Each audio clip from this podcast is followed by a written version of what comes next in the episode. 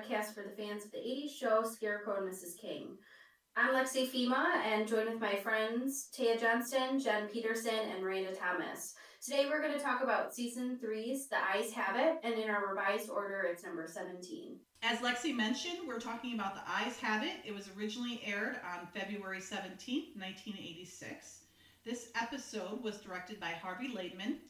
If you remember, we've talked about him several times, three actually. This will be the fourth time, and we will talk about him again another six times because he's done 10 episodes. And that is, he started with A Lovely Little Affair, The Wrong Way Home, Playing for Keeps. This episode, the upcoming Dead Men Leave No Trails, and the other half of them are from Season 4, No Thanks for the Memory, It's in the Water, Nightcrawler, Any Number Can Play, and Suitable for Framing.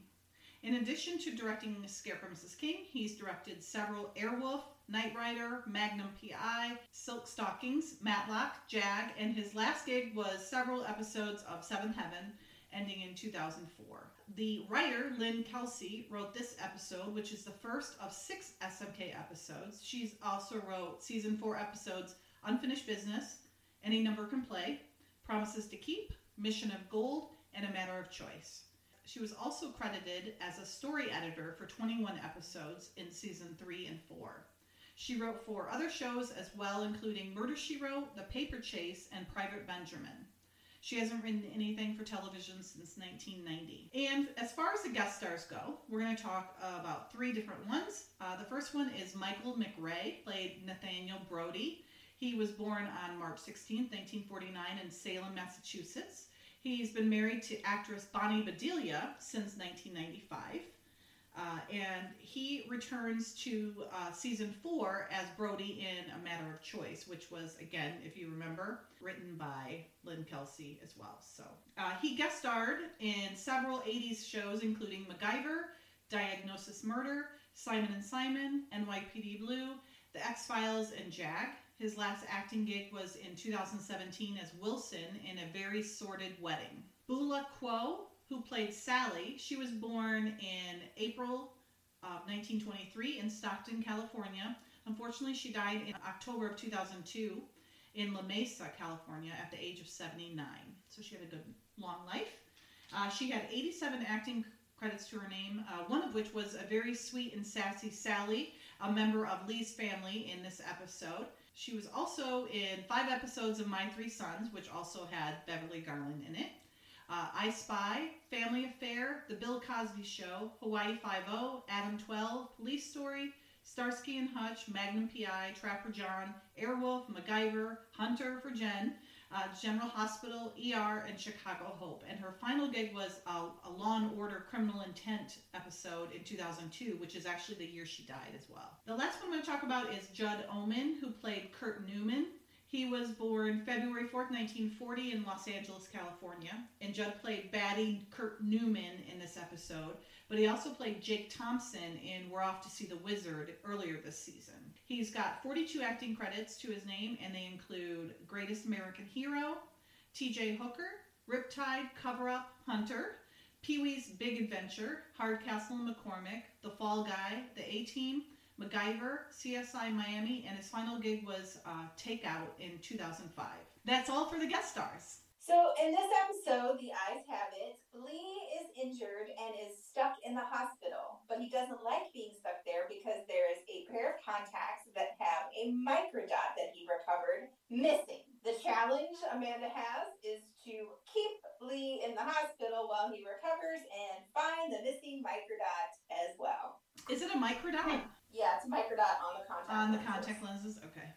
I guess that's what I said. I thought it was engraved on the contact. I know. I thought it was embedded in the on the contacts. It doesn't matter, probably, but yeah.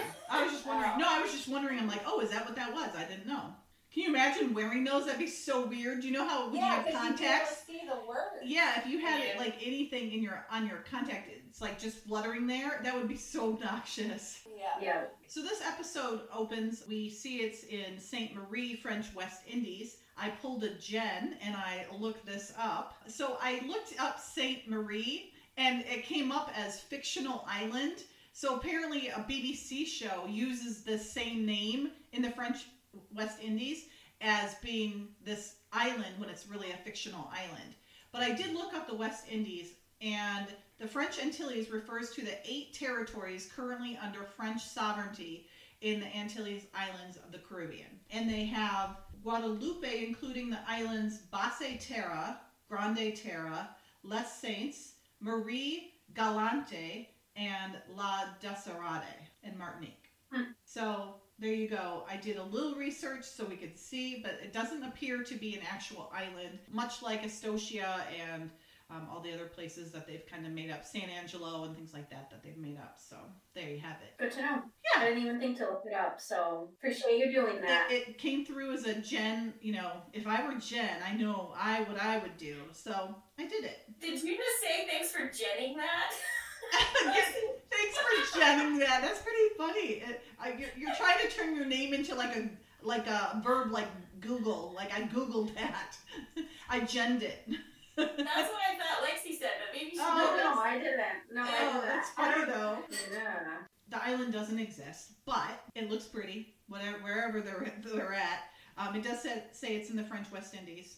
Wherever it is, it's very hot because our young, handsome Mr. Stetson is all sweaty. Very sweaty, yes. Insert dirty thoughts here. I have to say, I like his white little suit thing he's got going on. I do too. It's like a Don Johnson look. Remember? For the 80s, again, I gotta put myself back in the 80s, and yes, yeah.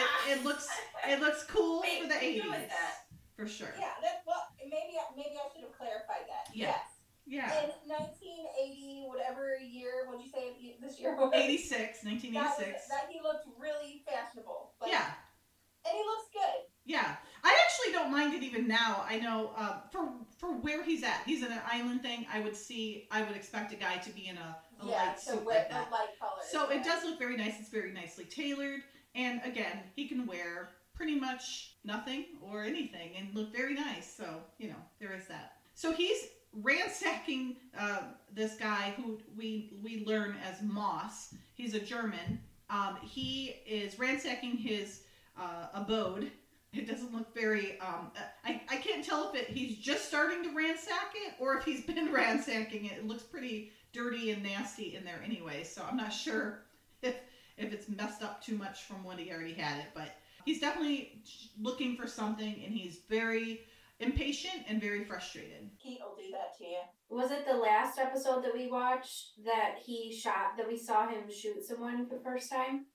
Lee? Yeah, Reach for the Sky. Well, that we saw him actually I don't know if it's the first time. I feel like maybe it was one that I was listening to. I was either listening to it or we had last recorded it. Anyway, I just thought it was interesting that he's like being so violent in this episode. And I know at some point I heard one of our episodes, we were talking about that being his episode where he, like where we see him like shoot. Yeah, it was Reach for the Sky. I do remember it too. Yeah. It was Reach for the Sky where he's got the uniform as the guard, and he comes around the corner and that guard comes in and he uses the machine gun type. I don't know what it is. It's some type of automatic gun, and it blows the guy away. So yeah, I think I don't know if it's like technically the first time he's ever shot anybody, right? But it's the first time it's like really like right up in your face where it's not far away and all that. Yeah, or maybe that like the person like died from it. I can't remember what it was. It was the one that we just posted. So we just posted Reach for the Sky. I was listening to it because the last episode we talked about was Three Little Spies. But anyway, after having listened to that, and then I watched, you know, this was like the first one that I watched after listening. I was like, wow, he's really, you know, on a violent streak here, but they're not right together. So I guess it doesn't really matter. Yeah, he goes at him. He definitely does. Yeah. I kind of liked it. Because sometimes he's too. Oh, be spy-like. Go after him. Yeah, to be more authentic, you mean, Jen? Yeah. They try to dumb it down, I think, a lot for TV sometimes. Not dumb it down. And for the time slot. It down. For the time slot, I think, is more. It's not, like, for TV more. It's just, like, because if this was on at 10 o'clock, it would have been a lot more grittier show. Yeah. Yeah, but I think it's because it was 8 o'clock. Yeah. It's very mild. By today's standards, for sure. And I think that's why families were able to watch it together, and you know, so it's like you You want it to be a little grittier now as an adult, but growing up it was probably just the right amount, I would think. But yeah, I think so. Yeah, depending on what audience is watching it, right? Yeah, I mean, I had my son watch the A-Team a couple years ago because I wanted something. He wants all I remember the guns and the action, but I don't want like the blood and the gore and the and jeez. Yeah. Yeah. Yeah, no, that would have been a good one. So Moss is apparently hiding a list, according to Scarecrow, and he is tied up at the moment, literally, and he's sweating, getting, at least sweating the guy, get it? Because he's sweaty. So he is trying to find the list, and he's like, I know you have it. You know how I know? Because right before I killed Spaulding, he told me you had it. And it's like, okay, so now the body count just keeps adding up here. Wow. So he comes over to the guy. He grabs him by the collar and takes his shirt where it's like, you can't breathe. Like, you know how you can tighten it? Like, you can grab the shirt and it's like loose. He grabbed it. It was very tight. And then he brought over a lamp and put it up to his face. I don't know if he was thinking he was going to interrogate him like that or if he had a hunch right when he grabbed the lamp that he was going to, that he possibly had him on a contacts. Because it's not like something you would think, I guess maybe as a spy you might, but I don't know. But contacts weren't even that big back then. They were that's what I thought. Novelty, right? That's what I thought. But unless he saw them, which that when they show the close up, the guy doesn't even have, I couldn't see any contacts in his eyes. Yeah, he didn't actually have contacts on. Yeah, but maybe, you know, we're supposed to assume that Lee can see the, because you know on your contacts, when you look at your contacts, you can kind of see that they have like, you know, you can see the halo. Like, the halo, yeah. So you would be able to see like little flecks probably in there and be like, what the heck's that? You know, so. And obviously the script told them what they were. Like those first contacts were really hard. Oh, yeah. Soft, you know? I didn't have them then. I didn't get them until my mid-20s, I think. Mid to late 20s. I've never had them, but I have family members that have used them. Yeah. And they didn't look comfortable. Yeah. Back then. Miranda, did you wear hard contacts? No, I never wore the hard ones. Oh, okay. I thought you did. Contacts until after college. Okay. Yeah, same for me. Soft ones.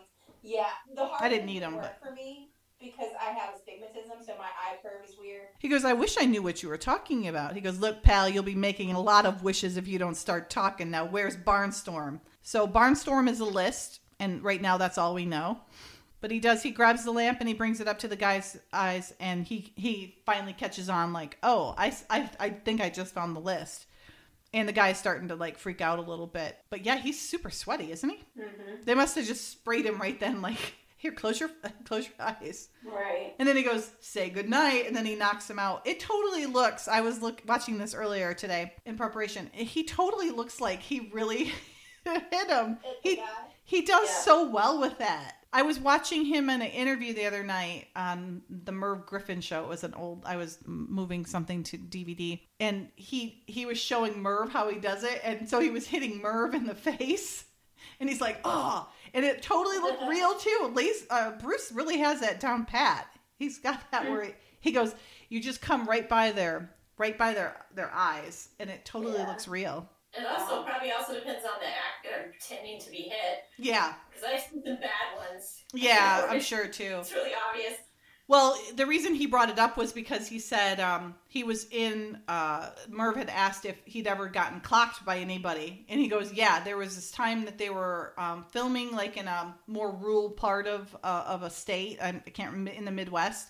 And that they wanted to get local actors. So they got this local, you know, bunch of local actors. And this one of them was supposed to come up and hit him, you know, hit him, quote, hit him.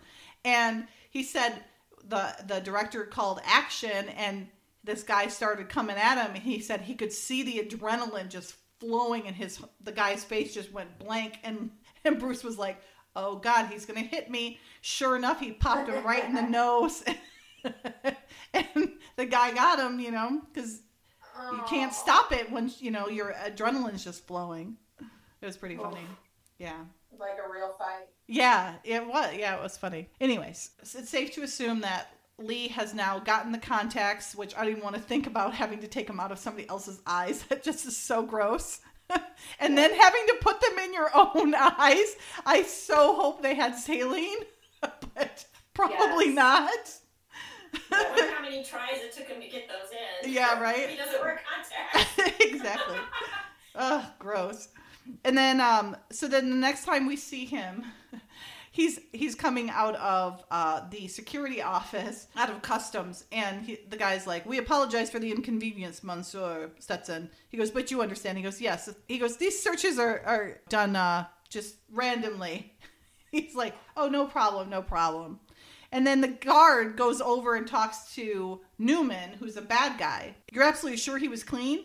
And the guy goes, "We searched him most thoroughly." And I'm thinking, what does that mean exactly?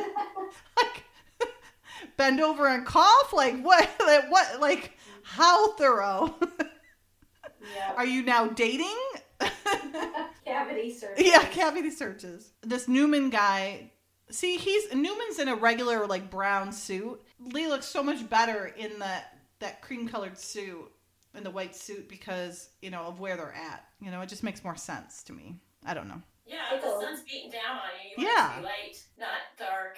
So Newman gets a call, and Moss woke up from getting knocked out, and he's telling Newman that Stetson got to him and he has the list, and he's like, "No, that's not possible. We just searched him and he's clean." And he's like, "They're on contacts. The list is on the contacts." And he's like, "No." And then he tells Moss to have some people meet him at the airport, and he's gonna get on the flight as well, and then they're gonna get the contacts from Lee in Washington. It looks like they're at a bank instead of a custom, like an airport. It's so little. Yeah, it really is. All the little, like... Yeah, the plexiglass little sections. Yeah, I don't know what those are called, but... Okay, so Miss Pretty in Pink looks really cute there. She's got her little white belt on and the little... I like the pink skirt with the little white... It's like a floral, but it's tame. It's a tame version of the floral, which I like. I know you like it more vibrant. I like her little desk. It's cute. It's just right there in the corner. Yeah. I'm obsessed with Francine's hair in this. I know. Incredible. It looks so cute. It really does. If I could my hair look like that, oh, I wouldn't even know how to act. It's so pretty. You'd be Miss Sassy Pants. It is really cute, though. I thought so, too. And I like her in that, is it navy or black suit? I can't tell. It's like that jacket, and she had like a... Black. Yeah, I thought it was black. At first, I thought it was navy, and then I looked closer, and I thought it was black. And it had like a little lapel pin kind of like draped on it. And she looks really cute in that. Really cute. But Kate looks really cute in the pink, and her hair's in prime time right now. I was going to say her hair looks good too. I think good hairdresser on set that day. Yeah, and I think, it's always Fred Blau that does her makeup, and then I think Susie Germain always does her hair, but it just... Oh, they have the same hair and makeup? No, I'm talking... No, just Kate does. I'm just saying, It's always the same one for Kate. It's just... So I think it's the length is, like, in the perfect length right now for her, and it looks really cute when she has it pulled. It's like... She's got the bangs, but she has it pulled up on the sides. It looks really cute. Yeah, she has the sides pulled up. Yeah, it's cute that way. My goal in the 80s was that bang style right there. Yeah. Because I hated, so I had friends that did the up and curve. Yes, oh my God, it was awful. I hated the up and curve, and then they teased it. This was what I always went for. I was trying to get the poof. You were trying to get the Amanda hair. Exactly. Season 3, not 2. Yeah. Bangs are very tenuous. Yeah. They were really difficult to deal with. Bangs in the 80s were my nemesis. I hated bangs in the 80s. I was so glad. I don't think they were anybody's friend in the 80s or 90s. You know, I don't think they were anybody's friend. You might have thought so, but looking back, they weren't. I don't know if I'm looking at the right one. So up and curved bangs, are those were some are down and some are up? Yeah. They're curled? Oh. So they take and they do one big hoop curl. So you take it and they hairspray in the middle. Yes. So that it would stick straight up and then hook like a hook. And then they tease it, and oh my God, I hated it. It literally looked like this tall I don't know, mushroom on the front of your head. It was. I'll bring in my yearbooks for you, Lexa. Next time we're at work, and I'll show you what that everybody had. My eighth grade picture, I had those bangs because they were I think I had it in seventh grade. It was either my seventh or eighth grade. I think mine was seventh grade. I had it. Oh my gosh. Yeah, it did not. It's not. It was no. Like I said, it was nobody's friend. Nobody's friend. Nobody went. Oh, that's what it should look like. Nobody had it. It did not look good. Amanda does. It looks very nice. It was awesome. It's very nice. It's funny because she's like doing like busy work type stuff, and she's trying to grill Francine yet as a black suit. It's really cute though. Mm-hmm. She's like, when did you say Lee would be back, and where is he? She goes, I didn't. she's like trying to get information from the spy. It's not gonna happen. Francine looks really cute. Her hair it's got the right amount of curl and volume. It's not too big. It's got this that sweep up on the sides. It's really cute. I really do like it here. I didn't like the full-on perm that she had before, but this is like a much looser version of it. Is that like a Santa pin she has on or something, or what is that guy? The pin? Yeah, I can't. It looks like a little Santa, but I don't think it probably is. Yeah, I'm not sure what it is. Her badge picture is different too. Isn't it a star? Is it a star? Maybe not. Maybe it's I don't know. I don't know what it is. Probably yes, it does kind of look. I can see what you're saying. It has red, white, and blue on it. Yeah. I can see where you think it's a Santa. At least Santa hat, like face. But the blue, I don't know what that is. I don't know. It looks like a Santa with like a sleigh or like a bag of toys. Or it does. Well, let's see. It's perfectly cut off, like to the whole thing. This is after. This was filmed after Christmas, so this is filmed in January-ish time. Maybe it's a cupcake. A cupcake. Yeah, she seems like a cupcake kind of girl, doesn't she, Lex? I'm just trying to figure out what it might be. I do not know. I don't know if they show it again. I'll have to watch. I think it's a star. I'm wearing the bottom tip again. Yeah, I'm not sure what it is, but it's interesting. Whatever the chain is hooked to is hooked to the bottom of the star, so it makes it look like it's flat across. Yeah, but maybe not. I'm just guessing. Well, Francine didn't tell Amanda Jack squat, so Amanda decides she can't stand it anymore, and she kind of bursts into Billy's office. She sighs like pretty heavily. And then she gets up and goes right to Billy's office like, well, if she's not going to tell me, I'm going to get it from the horse's mouth, hopefully. So she comes in and she just stands there while he's working. Yes, Amanda. Yes, sir. Sir, it's about Lee, sir. You know, I know better than to ask any questions, sir. And normally I wouldn't, because normally I would be able to just keep my ears open and I'd pretty well be able to pick up on what's going on, but... not this time, sir. It's been 3 days, and I haven't got a clue. Amanda, something occurred out of the country. Lee barely had time to pack a bag, let alone fill us in with the details. But it happens all the time. He's all right. He made his status checks. Thank you, sir. It's just not like Lee to drop out of sight. Come. Just came in on a coded relay. Sorry. All right. Well, Lee is on flight 445. He's coming in from St. Marie, and he's requested a pickup. What's his status? No problem, A7. He is going to be at the South Terminal, level 3 at 4 o'clock. Shall I send somebody to pick him up? I'd be happy to go, sir. Are you sure it's no trouble? No problem, sir. No trouble at all. In fact, I would probably be heading out that way anyway this afternoon. See you later. Now, in the script, which we do have the shooting draft, which is dated January 16th of 1986.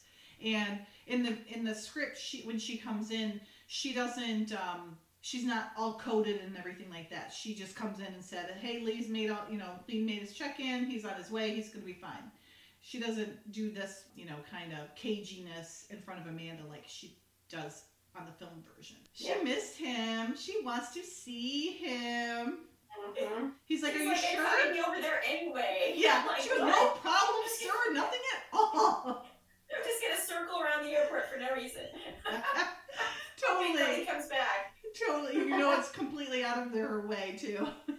Her eye makeup's really dark there. The eyeshadow is really brown. It's like a greenish brown. It was funny, and the cutest looks get tossed between Francine and Billy. She's like, kind of just gives him a look like, yeah, okay, whatever, like that freak weirdo. And Billy's just like, oh, she's so cute. Right. So she takes off right away to go pick up Lee. Now we're at Dulles. Now we're at the airport. And Lee is coming off the elevator at the parking structure, level 3, where Amanda's supposed to pick him up. and Newman and some other goon, who I've seen before, I think they've used that goon elsewhere in this series, grab him, and then he fights them off, trying to fight them off. And Newman gets him with a knife in the arm, in his right arm. And then Newman gets him on the ground and has the guy hold him down and says, hold him, I need to get the contacts. Well, Amanda just happens to pull up in the parking structure, and she sees what's going on, and she starts driving really fast and running, beeping the horn. And then Lee jumps in. She scoots over so that Lee can drive, and they take off, and then Newman and his goon follow after. So we have the chase scene really early this time. Yeah. Also, Lee didn't have any contacts in his eyes either. Yeah. No, he did not. No, he didn't. There was no contacts there. He's not a method actor. No. It's a beautiful eyeball, but... Yeah, it is a beautiful... He does have pretty eyes. It's always nice when you get to see him up close like that. Yeah. So they fly by this taco stand, and these cops are sitting there, and so they throw out their lunch and they take off after them. So now they're in hot pursuit as well. And you can see it's clearly evident that Lee is having some issues. He got hit on the head during the fight. He's got a big bruise in the... Which, it's nice they put it right in the spot where he had that sunburn, so it's nice that the makeup people probably get a break. They're like, oh, we're putting more on this time, so trying to cover it up. If you look, the bad guy, the goon, he like drooled on himself. He's got like drool on his face while he's driving. Did you see that? Nasty. The spray that they put on him for sweat did not look well. This is that other guy. Now, I think this is his spit of his own making, actually. But yeah, well, when he turns his head, you can see they like were trying to make him look sweaty. Oh, like, okay. Well, he was beating up international spy. It was a boo-boo. Yeah, it would be an exertion, right? There's a couple issues here. If you are a keen viewer, you can see first off a palm tree, which again they're in Washington supposedly, and there's a palm tree. And then when you look through the rear view, the back window of the bad guy, you can see LMU, which is Loyola Marymount University, which is in California. So that's another issue. Big white letters. Big, huge white letters. You cannot miss it at all. So those are two of several boo-boos in this episode. There's two more to come that I've caught on already, and I'm sure we'll probably find some more once we're watching it. Mm-hmm. But yeah, those are some big ones. Those are location boo-boos for sure. Yeah. So they're in hot pursuit. We see through his vision, we see the blurriness, and then he loses consciousness altogether. And he is driving pretty fast, and he's about to hit a truck. Amanda grabs the wheel instinctively, and they go through a bus stop area, a little bus shield area, and go right through it. Now, if you've driven with David in California, you've actually gotten to do that at a high speed, and it is scary as hell, I'm going to have to say. Wait a minute. Driving through LA in a station wagon at a high speed? No, it was a Mercedes rental car, and it was very scary, and we actually jumped the curb and went on top of that. There wasn't a bus thing there, thank God. I'm pretty sure he probably would have gone through it. But it was fast, and it was scary, and I definitely screamed. So, yeah. It would have been totally more authentic if you were driving a station wagon. I know.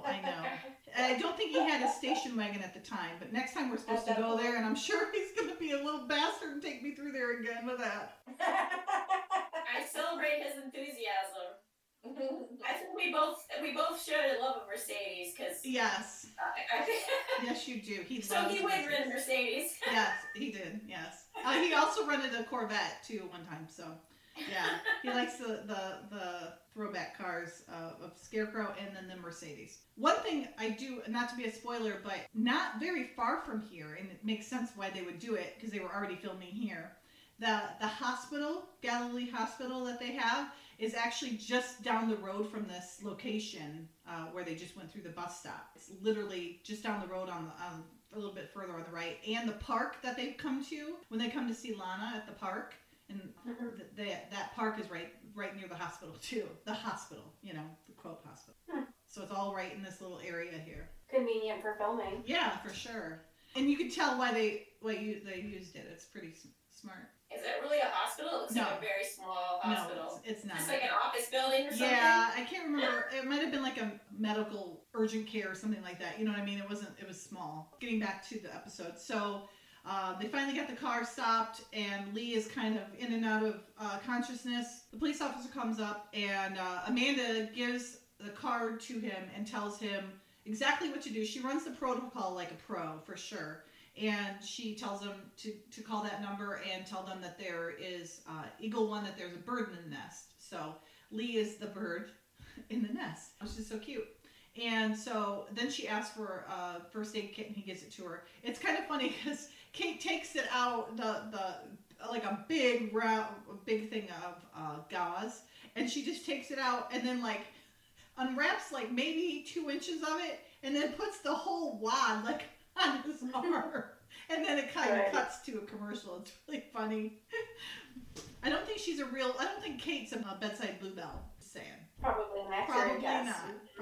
Mm-hmm. But yeah, it's funny. She just kind of like sticks it right on there. As Lee's kind of coming in and out of consciousness, he tells her contact.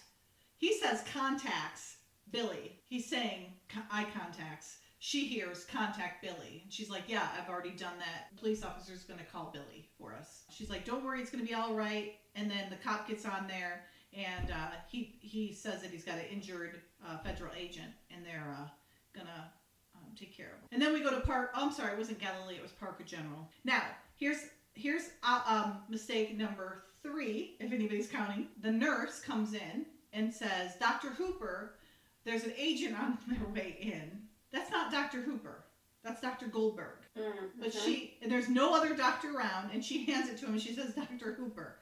So that's number 3 for you, for those counting. Did they change the name of the script, or is that just some random Goldberg mistake? No, I don't know why she did it.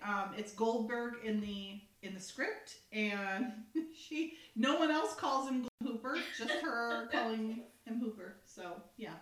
You'd think that, like, they would have filmed multiple takes, so in all the takes, like, it says Hooper. Or just have her, Goldberg. That's so weird. I don't know, like, edit the sound out, so then you just see Doctor, and then maybe you don't hear the Hooper. But she clearly says Dr. Hooper, and he is not Dr. Hooper. So, yeah. Right. And so she gives him the profile. Ness has been alerted, and the doctor's on the helipad coming, so he's helping out. And the nurse is like, man, you have to let go. She's like, no, I'm not letting go. She's like totally got his hand, like squeezing it, and he's holding hers. It's really sweet. And then another doctor comes up, pulls right up, and gets dropped off. And then a nurse meets her, and so she's a doctor from the Nest team as well. This Dr. Hooper or Goldberg is not. He's just an ER doctor. I love that. I like that. Nest person. Well, is she the main one? Because then the helicopter comes in and lands on the helipad and brings another doctor. So there's 2 of them. Yeah. Well, they're probably colleagues, I would imagine, that with specialties, totally. It is nice to see women in those roles. Amanda's looks like a sad little puppy dog at the door to the emergency room where they've taken Lee, and she's clearly upset because when Billy and Francine come up to her, her voice is very heavy. You know, she's verklempt. You know, she's all choked up about it, And Francine goes right to her. I know Francine's telling the audience this, but it's very nice. She's like, Ness is the National Emergency Surgical Team, and they're the best in the country, and they'll take care of them. And she's kind of putting Amanda at ease. She goes, they know what to do in this kind of situation better than anybody in the country. Mm-hmm. She's like, all right, come on. She actually seems very concerned, which is very nice. And it makes her look even prettier. Her being nice makes her look prettier, I think. She looks really good there. And she's being nice, so it's nice. She's not being snarky. Yeah. She's not one-dimensional. Mm. I think superficially, I think that pin is a crown. They, zoomed in a little bit on it, the whole thing. Oh, a crown. That makes sense. Yes. That's true. Crown. I like it. Yes. Maybe her prince that asked him to marry her gave it to her. Where she turned him down because it was too small. Yeah, right. They are pretty, big stones in it. I'm sure that they're fake, but, you know, if we're going along that fanfic line of thought here, then yeah, maybe he gave it to her. Some interesting stats that we learn about Lee. Some things we already knew that were quite obvious. His profile says he's 36 years old, good physical condition. I'd say a little more than good, sir. He has an anaphylactic reaction to penicillin. We knew that already. And his blood type is O positive. This close. I'm O negative. I was like, oh, we're both O's, but mm-hmm. I was going to say, donor, you can share your blood with him, but not vice versa. Isn't that suck? I can give my blood to anybody. Anybody can take my blood, but I can only get O negative. You need to be a universal acceptor. So when times get rough, you can take anybody's blood. Exactly, but no, I only can take stuff that's like mine. Figures. Always give, never get. I don't even know my blood type. Sorry. Me neither. I just looked it up recently. They tell you when you give blood. And then they're like, oh, they're like vampires are like, oh, you're O negative. Because I can give to anybody. So they're like, they, oh my God, they're like vampires. They call you every 56 days. My dad is O negative. They call all the time. They'll be like, hey, it's been 57 days since you gave. Can you give some more? And you're like, oh my God. I just replenished. I finally told him, like, you guys call way too much. Please stop calling me. I'll give when I want to give, you know, because it was getting obnoxious. Yeah. Dr. Hooper/Goldberg is going over all the pertinent information with the nest doctor, and she's like, oh, you run a tight ship here. She goes, we could always use another doctor on the team. He goes, oh, I'm good here. It's like, no, lady, you do not want this dude here. Spoiler alert. Yeah.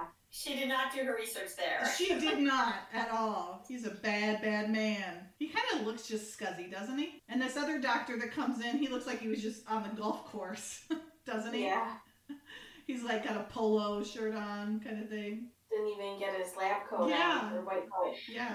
Barbara is the name of the female doctor. And then I'm not sure what this guy's name is. He asked if they'd done a CAT scan, and Goldberg says he'll go advise them that they need to get that going. Oh, that's Dr. Scardelli, Roy Scardelli. First off, I always sit my foot like Amanda's sitting at 11:30. I always have my foot like flipped like that, like in this awkward juxtaposition like that when I have my legs crossed. Oh, okay. You know, I always have my foot. Your ankle is like forced towards. It's like it's like kind of flipped. I always do that. I didn't realize. I thought Francine was wearing pants, but it looks like she's wearing a skirt. The suit, it's like a suit skirt. What do you call that? Skirt suit? Pantsuit. Oh no, because that's pants. Got it. Yeah, so what is that? I was this year's old when I found out. Their hair does kind of look similar though, doesn't it? Yeah. It's similar length. I mean, obviously different color, but they both have it going up. They have, Francine's is more of a side sweep on the bangs versus all up front like Amanda's, but. I do like Amanda's better when it's a side suite, though, which we've seen, I think we saw last episode, if I'm not mistaken. Well, either the last episode we just posted, or the episode I just edited, or the episode we just, I don't know, I'm not sure which one. I've got too many. I literally almost screen capped the wrong episode again. Oh, no. I almost screen capped Three Little Spies instead of Reach for the Sky.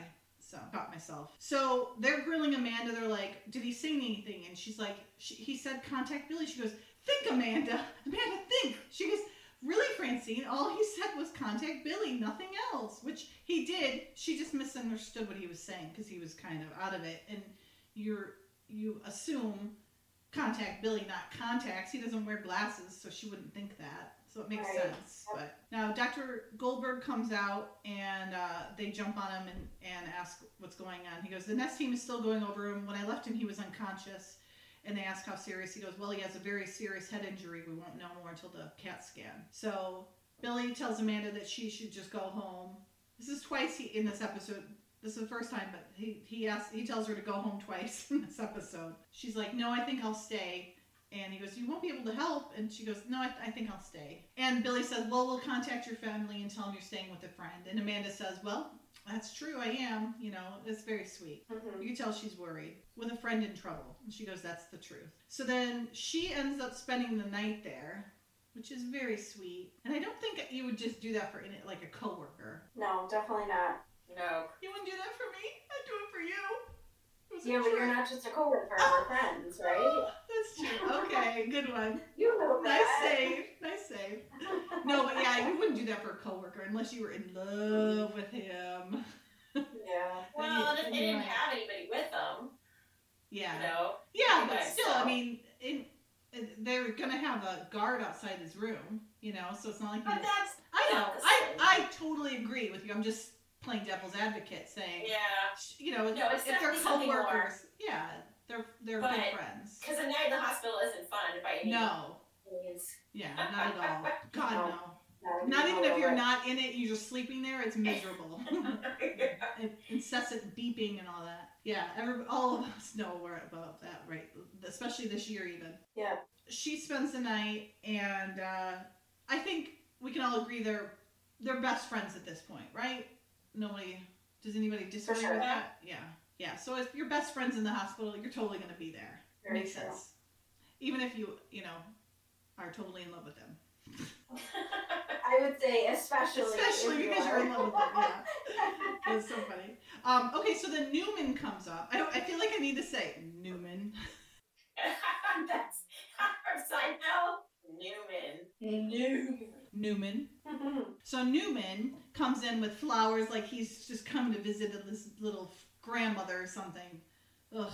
It's such a pretty bouquet too. It actually picked out a good one. It is so pretty. It's pretty, that yellow rose that's kind of opened up, or is that a tulip? Yeah, it's a tulip. The tulip kind of just popping through, and then he just tosses them when he leaves, anyways.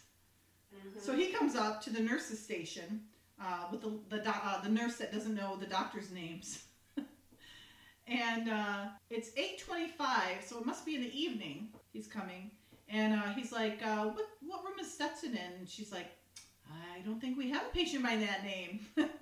And he's like, "Oh, I'm sure he's in." She's like, "Oh, maybe administration has something." And then he sees the guard, and he's like, yeah, never mind. Like, I'll get out of here. Let me just pull my gun out of the way. Yeah, exactly. He goes, "It's okay," and then leaves.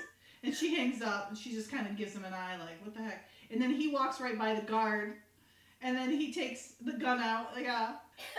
He takes the gun out. A little extra something special. Yeah. Like, this smells like metal and gunpowder. Right. So then he takes that and just dumps the flowers. Now, as he opens the door, it's actually pretty good directing.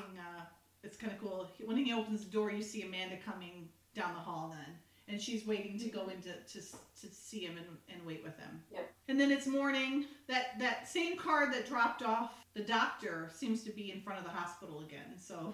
I guess they didn't want to get another car. And then Lee wakes up. Again, we're seeing his hazy view of things. And he's seeing that he's in a hospital bed. And then he sees Amanda sleeping on the couch. Which, that couch looks way more comfortable than the one I spent time in this summer. Way more. Mine was like an inch pad. That is my nice setup. Yeah, it was an inch pad on a block of wood next to a cold window. Oh, yeah, that's brutal. But, I mean, if you're going to Kate should get preferential treatment, so I guess that's only fair. But she had, like, a nice little couch and looked all cushy. Yep. So Lee's waking up, and he's calling out to Amanda, and then Billy comes in. Billy sees Amanda sleeping there. That's sweet. He tells Lee, he's like, "Well, you look a lot better than you did last night." And then Lee says, "If this is the hangover, don't tell me what the party was like." I think he does good in the scene as an actor. Yeah. Playing Kurt. Yeah. Yeah. You know, kind of out of it. Actually. Yeah, kind of out of it. Yeah, I noticed later when he's with his arm, like he was favoring it, you know, like really, you know, he was kind of like keeping it close to his chest so it wouldn't move. Yeah. And that's what you would do if you had an injury like that. You would not want to move your arm because it would hurt like a mother, you know. Mm-hmm. So he does well on that and not. Which is a good thing they made it his right arm, because then he doesn't have to use it so much. But, yeah. But Lee wakes up and he's like kind of coming out of it, and he said, "What's Amanda doing here?" And Billy's like, "Oh, they said you might have some memory loss." He goes, "I like it." He goes, "She saved your butt." Giving her some much due credit. I knew better than to send her home. Dude, you did try to send her home. She said no. Like, And then she wakes up. It looks like she's wearing a slip. Do you guys remember wearing slips? When I was younger, yes. We always wore slips, and then it was like all hell broke loose. We're like, screw this slip things. No one's wearing slips anymore. I don't remember the last time I wore a slip. I honestly can't remember the last time I wore a slip. I think I have a skirt that's a little bit see-through that I have a slip that I wear. Yeah, maybe. Because otherwise, if I was in the sun, you'd be able to... I don't know. Yeah. Miranda goes, the 80s. No, I haven't worn one since high school. Oh, wow. Okay, I think I've worn one because of, like, it was chiffon or whatever, and you could, you know, see through it. Yeah, see through it. Yeah. Well, I guess I never had any see-through skirts. Which, I guess if you're going to be on TV, you really don't want anybody seeing through your clothes, so that's probably good. Yeah, that's true. Pause it! There forever. Yeah, exactly. For all to see. Exactly. That's pretty smart. Once again, she's spent the night somewhere and wakes up and looks better than I do when I have a full, fresh set of makeup on. It's amazing how that works. Her makeup didn't smudge. She still got all her eyeshadow on. Yeah, not reality. So she hears them talking, and she gets up, and she's like, oh, Lee, you're awake, you know, and comes and sits down and gets, like, practically lays right on him. And she does that, too, Jen, like you were saying, you know, really, I think it was you playing it up about, you know, she's, like, rubbing her nose. She, like, when you first wake up, you're kind of just still kind of groggy and stuff. Her hair does not look like she slept on a couch all night, that's for sure. And he asks about the contacts, and she goes, no, you didn't even have a camera with you. Automatically, she's thinking, you know, lenses for our camera. And then Billy's like, wait, since when did you develop an eye problem? I don't know, is it like with pilots, a spy has to have perfect vision? I know pilots have to. I don't know. Yeah, or at least Billy knows his eye status for some reason. Yeah, I know, right? Since when do you wear contacts? Well, they do have to have physical every other year, right? Yeah, but would you know, like, all the attributes of all of your people? I mean, it just... Well, if you go to the military, maybe some military branches you might have to have. Yeah, you'd have to have perfect. Yeah. So maybe. So Lee's having this internal dialogue. You know, he's trying to figure out, he's like, what happened? Did Newman get the contacts? He's trying to figure all this out, piece it all together. They're both, Billy and Amanda are kind of confused. And he's like, contact lenses, you know, he goes, I gotta go. And then Amanda literally pushes him down on his chest and says, no, you need to stay here. And then you can tell he's in a lot of pain, both from his head injury and his arm. And then, so then he sees the bracelet on him. It probably tells, in this instance, what time he got in. And he's like, how long have I been here? And Billy tells him 15 hours. And he's like, 15 hours, that's too long, you know. The list. He finally explains it. It's the Barnstorm list. It's a string of non-pros, civilian eyes and ears that he's gathered over the last 10 years. And he pulls Billy and he says, Billy, somebody in his family double-crossed them, and they put it all in there and sold it to the Germans. He goes, and he either got remorse or religion, but he killed himself. Billy asked if it was the full list, and he's like, I don't know. I never got a chance to look under the microscope to compare it to see if it's the full list. Could be a partial list. They don't know. He's asking, he's like, who checked my eyes when I came in? And Amanda's like, I don't know. A lot of people, the doctors, the nurses. And then, so he's trying to get out of bed again because he wants, again, as always, he's a man of action and wants to get out there. And he's worried about his family. And they're worried that someone's going to go and take out his whole family, his whole list of his eyes and ears. Which explains why he was so... violent and frustrated and angry at the beginning. Good point. We've said how many times now that how loyal he is, you know? Yeah. So he'd give his life, you know, to save those people because that's what's expected of him. And so I think you're right. So Billy's trying to get him to understand, like, you need to let us handle it. We'll trace it down and find it. You just have to stay in bed. He goes, you wouldn't be any good to anybody if you killed yourself. This is kind of interesting because for anybody who has ever had contacts, they have them out and they have them like on a little dial thing. And they're just looking at them. They're all fresh and clean. And it's like, those suckers would have dried up so fast. Outside of that solution, they'd be like, it's like on SpongeBob when SpongeBob gets out of the water, he's all like all dried up and crispy. Yeah. That's what they would look like. It's kind of funny. Did hard contact lenses do do that too? Yeah, I don't think so. I thought they did, but they still have to be moist, though. Yeah, I don't know. I don't. Those early ones were like something else, I think. Like a disc you just shove in your eye. I would like having that. A literal lens on your eye. You're right. That's sort of an odd little carry. You think it'd have to be in something. They'd have to be in some kind of solution, and it is very tiny, very tiny. Way smaller than a doesn't even cover your pupil. Yeah. Dr. Goldberg, aka Hooper, is with a new gentleman, and this is Nathaniel Brody, and he is what we learn later is as the death broker. He's a bad man, and the doctor has given him the one contact lens, and he's telling him that he took that lens off of an agent, named Stetson, who Brody obviously knows. And he said his chart says he's got 20/20 vision, so I became suspicious. Maybe he likes to have blue eyes or something. When you're in the ER, though, well, I guess he did. He was looking at it really closely. Looking at the 20/20 vision. Yeah. It's all happenstance, and it's just silly, but it's because it's in the script and all that. But yeah, it's ridiculous. He wouldn't think twice about it, especially in an emergency situation like that. It's silly. Mm-hmm. Dr. Goldberg tells Brody to look at it in the sun.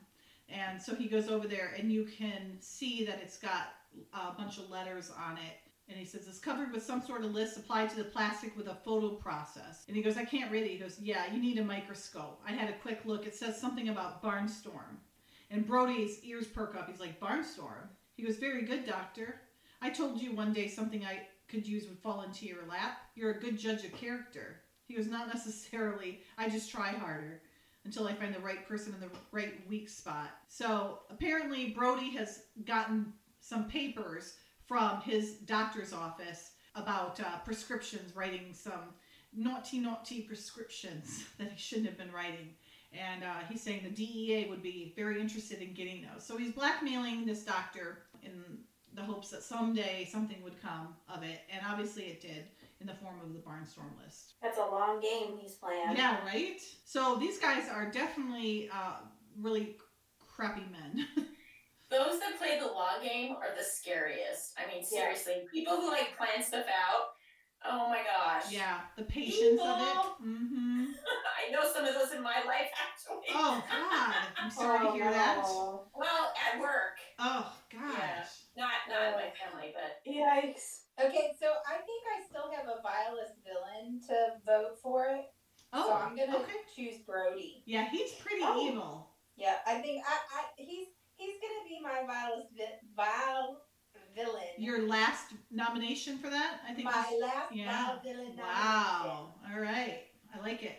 Consider it entered, ma'am. Thank you. Thank you very much. Script differences. When Billy's trying to get Amanda to go home, Billy says, Amanda, why don't you go home? You can't do anything here. And Amanda says, no.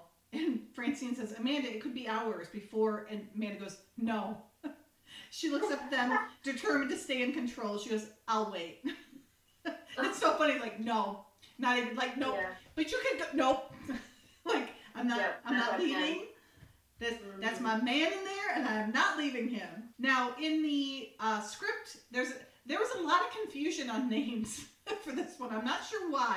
I don't know if Lynn Kelsey just couldn't figure it out or what, but in the script, it's Eric Newman, but in the film version, it's Kurt Newman. So they're one and the same, apparently. And then in this scene, in the film version that we're on right now, with Billy dropping her off at the agency's car lot. Actually, what happens is, this is in the script, exterior hospital parking lot day. Amanda and Billy approach Billy's car, and Amanda says, thank you for the lift, sir. They didn't say when they'd be through with my car. Billy says, look on the bright side. This will help keep you out of trouble. She says, who are you going to post at Lee's door to keep him out of trouble? And he says, you don't think he'll stay in bed either? And off of her, no. He says, okay, you can come back and stay with him, but I'm holding you responsible for keeping him here. And then she takes a cab to her house. And then we'll get over to the impound lot herself and get the car then. So it's a little bit different. Here in the film version, Billy is giving her a ride over there, and he drops her off. He, again, Attempt number 2 to get her to stay home. It's like a half-hearted attempt, too. She does ask him, how long do you think they'll have my car? And he goes, a few days. He goes, you can stay home and out of trouble. And then she goes, well, what about Lee? And he goes, he'll be fine. She goes, sir, you know he won't stay put. And he goes, why don't you stay with them? I'll hold you responsible. She goes, yes, sir, I'll do that if you would want me to, sir. As if she wouldn't do it anyways. And then she comes up to Leatherneck, which I thought he worked inside the agency, but apparently now he's working out here in the shop. And they seem to have way more cars than what Gino had. Some of those are not nice looking cars. No, they're not. They're not at all. But there are a lot of brown sedans you can see. These are spies. Give them something good. At least with an engine in it. Lexi, your favorite toothy guy, is here. Good old Leatherneck. I left at the perfect time. It was definitely calculated and planned. Yeah. Maybe it's an agency impound lot. I think it's like the repair shop or whatever, yeah. So he still works for the agency. Yeah, no, I know he works for the agency. I'm just saying he's usually inside when he's like at the... Oh. Remember when in Wrong Way Home? When he's inside doing the pictures and the IDs and all that stuff. Yeah. So she informs him that Mr. Melrose said she could get a loaner car while hers was being repaired. And he's like, he goes, yeah, I was going to ask you, what'd you do, drive that wagon through a house? She goes, no, it was a bus thing. He goes, oh. He goes, when did you get your door blown off? She goes, that was last year. She goes, how did you know? I didn't even bring it here to be fixed. He goes, your car told me. So in the script, it's a little bit different. Oh, it's a little further. It's further. We have a couple scenes in between this in the actual episode. But she says, he goes, when was it you had your door blown off? And she says, last year, the Romanians. But I didn't have it fixed here. How did you know? He goes, your car told me. So it was the Romanians in the script that did it. They blew it off. But I wonder why she wouldn't bring it to the agency shop if obviously the Romanians did it. Good question. Yeah. That's probably why they took that out. Yeah. So he's short too because she's taller than him. Or at least her hair is. Yeah. She might be a little... I like that tank top, Lexi. Oh, God. That is bad. He's just not my cup of tea. If this wasn't an 80s episode, I'd make that a crime against fashion. It is an 80s episode. So. Can you imagine going to work with a wife beater on like that? I know, right? No. It's kind of a stereotypical mechanic look. Yeah, it is. It's not working. No. Well, it's not working at all. Too clean for a mechanic anyway. Oh, yeah. Is that like a Pinto? It's like a purple Pinto. Oh, that she gets? Yeah, it's horrible. It's a horrible looking thing. I don't know what that is. It looks kind of like her, a little bit like her Charlie's Angels car. Her Pinto color is horrifying. Yeah, that purple. He goes, it's kind of like a Purple Heart, but all over. And then he like does a Fonzie thing on it and hits it on the hood to make it kick over.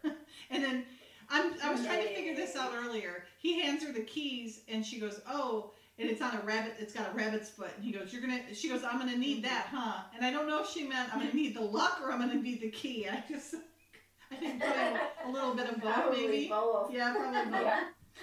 Yeah. So she goes to take it. And I don't know if she does it or if they just make it do that, but it was like chugging away. And then it leaves. It's kind of funny. All right, so now Brody's a bad guy. And in case you didn't know why we know he's a bad guy, it's because he's on that phone, the fancy phone. And I don't know if he's drinking any tea, but he definitely has a fancy phone, so. I'm surprised that is like pinky out or something. I know. Well, he does have that big pinky. Do you see the pinky ring? The big ring. Fancy phone. Oh, yeah. I like his tie, though. It's kind of got an iridescent little ribbon through it. Yeah. It's kind of cool. I guess this proves that it's not a microdot. It's actually photoed on the lens. Yeah, they said a photo process, yeah. Yeah, I looked up the first contact lenses were made of plexiglass. Oh my God! Are you serious? No. What? I'm sure it evolved a little bit before the 1986, but it was 1998 where a big breakthrough was made and made them soft. That's the only kind I ever had, so... I was going to say that's the only kind I had too. So that tells you when I got my first contact lenses. Yeah, I guess so.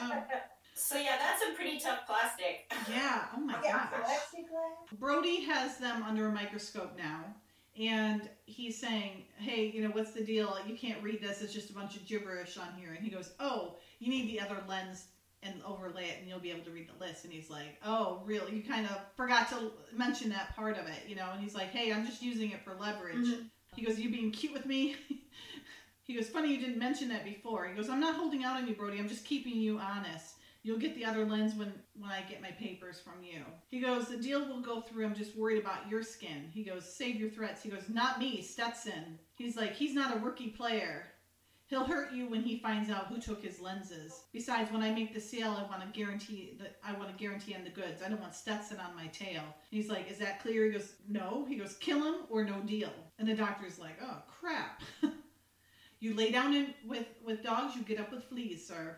Although he looks like he already had fleas. So Lee's at the hospital, still, hard to believe, but he's actually laying in bed there. So you know how bad he is, how bad off he is, because normally he would be up and sneaking out like he'll do in a little while. So Dr. Goldberg comes in and leaves some pills on his nightstand. But he's not a total bastard. He fills up his cup for him, to, you know, with water. I was like, really, dude, why would you do that? Make it nice and easy for him to take his pills. Exactly. He just leaves it there. And Amanda was reading Yacht Magazine, 86 Yacht Magazine, when she was sleeping over, so. Okay, one of the absolute cutest scenes now is on. And it's Amanda and Dottie in the kitchen with them eating. And it is the cutest, completely ad-libbed, I think, because... there's no scene in the script, and this is the shooting draft. There's no script. There's nothing about this in the script, and it is cute as a button. And it's the briefest of moments, but it's such a mother-daughter moment, and it's so cute. And you can see kind of Beverly and Kate in there mixed in with the characters, I think. And Dottie comes in her little cute little overalls. I look horrible in overalls. She looks adorable in them. I don't know how that works, but...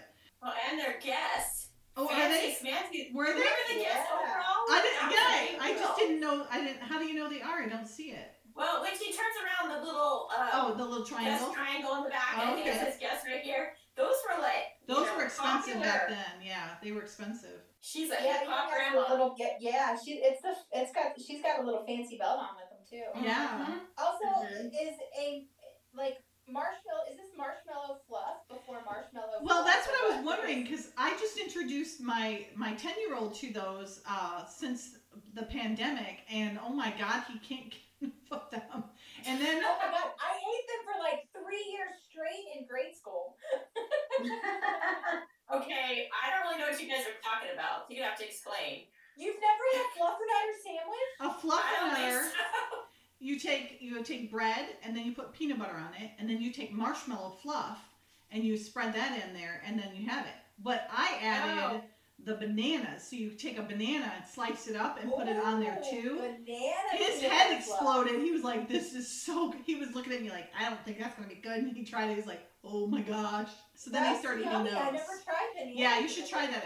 It's he loves it, but it's a little too sweet for me. Until 5th grade, ate peanut butter fluff like all the time. That was back in the day when you could still have peanut butter at school. So you call it peanut butter fluff because it's peanut butter with marshmallow spread? Fluffernutter. No, fluffernutter. So you get fluff. Yeah, marshmallow peanut butter. Fluff comes in a jar, Bonnie, and it's creamy marshmallow. Yeah, is what it is. Never had that. No, oh my god, I probably bought like 10 of those this past 8 months. Oh, the little ones, because you can't find the big ones anymore. Yeah, they're real small. Mm-hmm. We used to get the jar that was like 6 inches tall and 5 inches wide. Yep. Jen, do yourself a favor, okay? This weekend, get yourself some fluff. No, just listen. Get yourself some fluffernutter, okay? Some fluff, some marshmallow fluff, and then get a block of cream cheese, and then mix the whole two things together. Whole fluffernutter. And then mix it together and get some fruit and dip that stuff in there. Lexi, that's really good. Lexi, can you attest to how yummy that is? It is really good. I had never had marshmallow fluff ever before Taya introduced me to that, and it's really good. Very tasty. Yeah. Like you could just sit there and eat it. But it elevates it. Yeah. It just really, as like a little decadent treat, it's very tasty. Super very yummy. Tasty. It's really good. 10 out of 10. Yeah. Okay. I feel like bad. I have never had it, I don't think, so I will have to try it. And if you really want to be naughty, get some Granny Smith apples, slice them up like french fries, peel them, and then slice them up like french fries, coat them with cornstarch, okay? Deep fry them, like put them in the fryer. Take them out. What? Listen. Take them out, dip them in cinnamon sugar, and then dip that with that fluffernutter stuff I just told you about. It's good stuff, man. Okay. They sell them at Legoland. You realize I'm recovering from like major health issues. They're soft, Jen. They're super soft. They're super soft, aren't they, Lex? They're super soft, and they are delicious. And it's apples, so it's healthy, Jen. Hello, apples. Yeah. That does sound really good. That does sound good. They are good. Well, I don't have to sell apples. Oh, you can just put apples with the dip is great. Yeah, apples with a dip is good, but I'm saying if you want to elevate it a little bit, you can just take a pan, just take a pot, and then boil hot oil, and then put those in there. They only need to be in there for like 2 minutes. They just need to crisp up a little bit, and then you dip them in the cinnamon sugar mix. Amazing. They sell them at Legoland as apple fries, and they are amazing. Okay, I'm going to have to try that. Yeah. That does sound really good. Super easy. Just coat you said dip in coat it, cinnamon coat it. And then what? No, so take that Granny Smith, and then you're going to peel it so that there's no peel on it, right? You're going to peel it, then you're going to cut it up like french fries, like little sticks. And then you're going to take those and fully coat them with cornstarch. And then you put them in the oil for like 2 to 3 minutes probably. And then you have a plate. When you take them out of that, you take the plate with cinnamon sugar in it and then roll them around in the cinnamon sugar. And then you make that cream cheese and fluff dip. It literally takes you 5 minutes to make this stuff. It's super easy. Lane made it for Lexi and I one night when we were podcasting and we were like scarfing them down. Well, you're right. The pandemic is a time to try. Yeah, just new recipes and decadent things that you like normally would withhold from yourself. You know, it's nice to just try something different. It's really cute. Dottie's showing her concern for Amanda because she's been up all night staying at the hospital. And Amanda's got some books there and stuff, and she's scarfing down some cereal. And Dottie comes in, grabs the peanut butter and the marshmallows. I thought you were going to take a nap. You've been at the hospital all night. Well, I know, Mother, but I dozed on and off. I'm all right. How's Mr. Simpson? You haven't said. Well, he's okay. He has a concussion, but he's not critical, you know. He's a little bit groggy. Uh-oh. You have a head injury. That means you're going to sleep all day. Well, I know, but I thought, you know, I'd just take him some books and things so he'd have something to do when he wakes up. Oh, listen, honey, I'm going to tell you something. You have got to take care of yourself.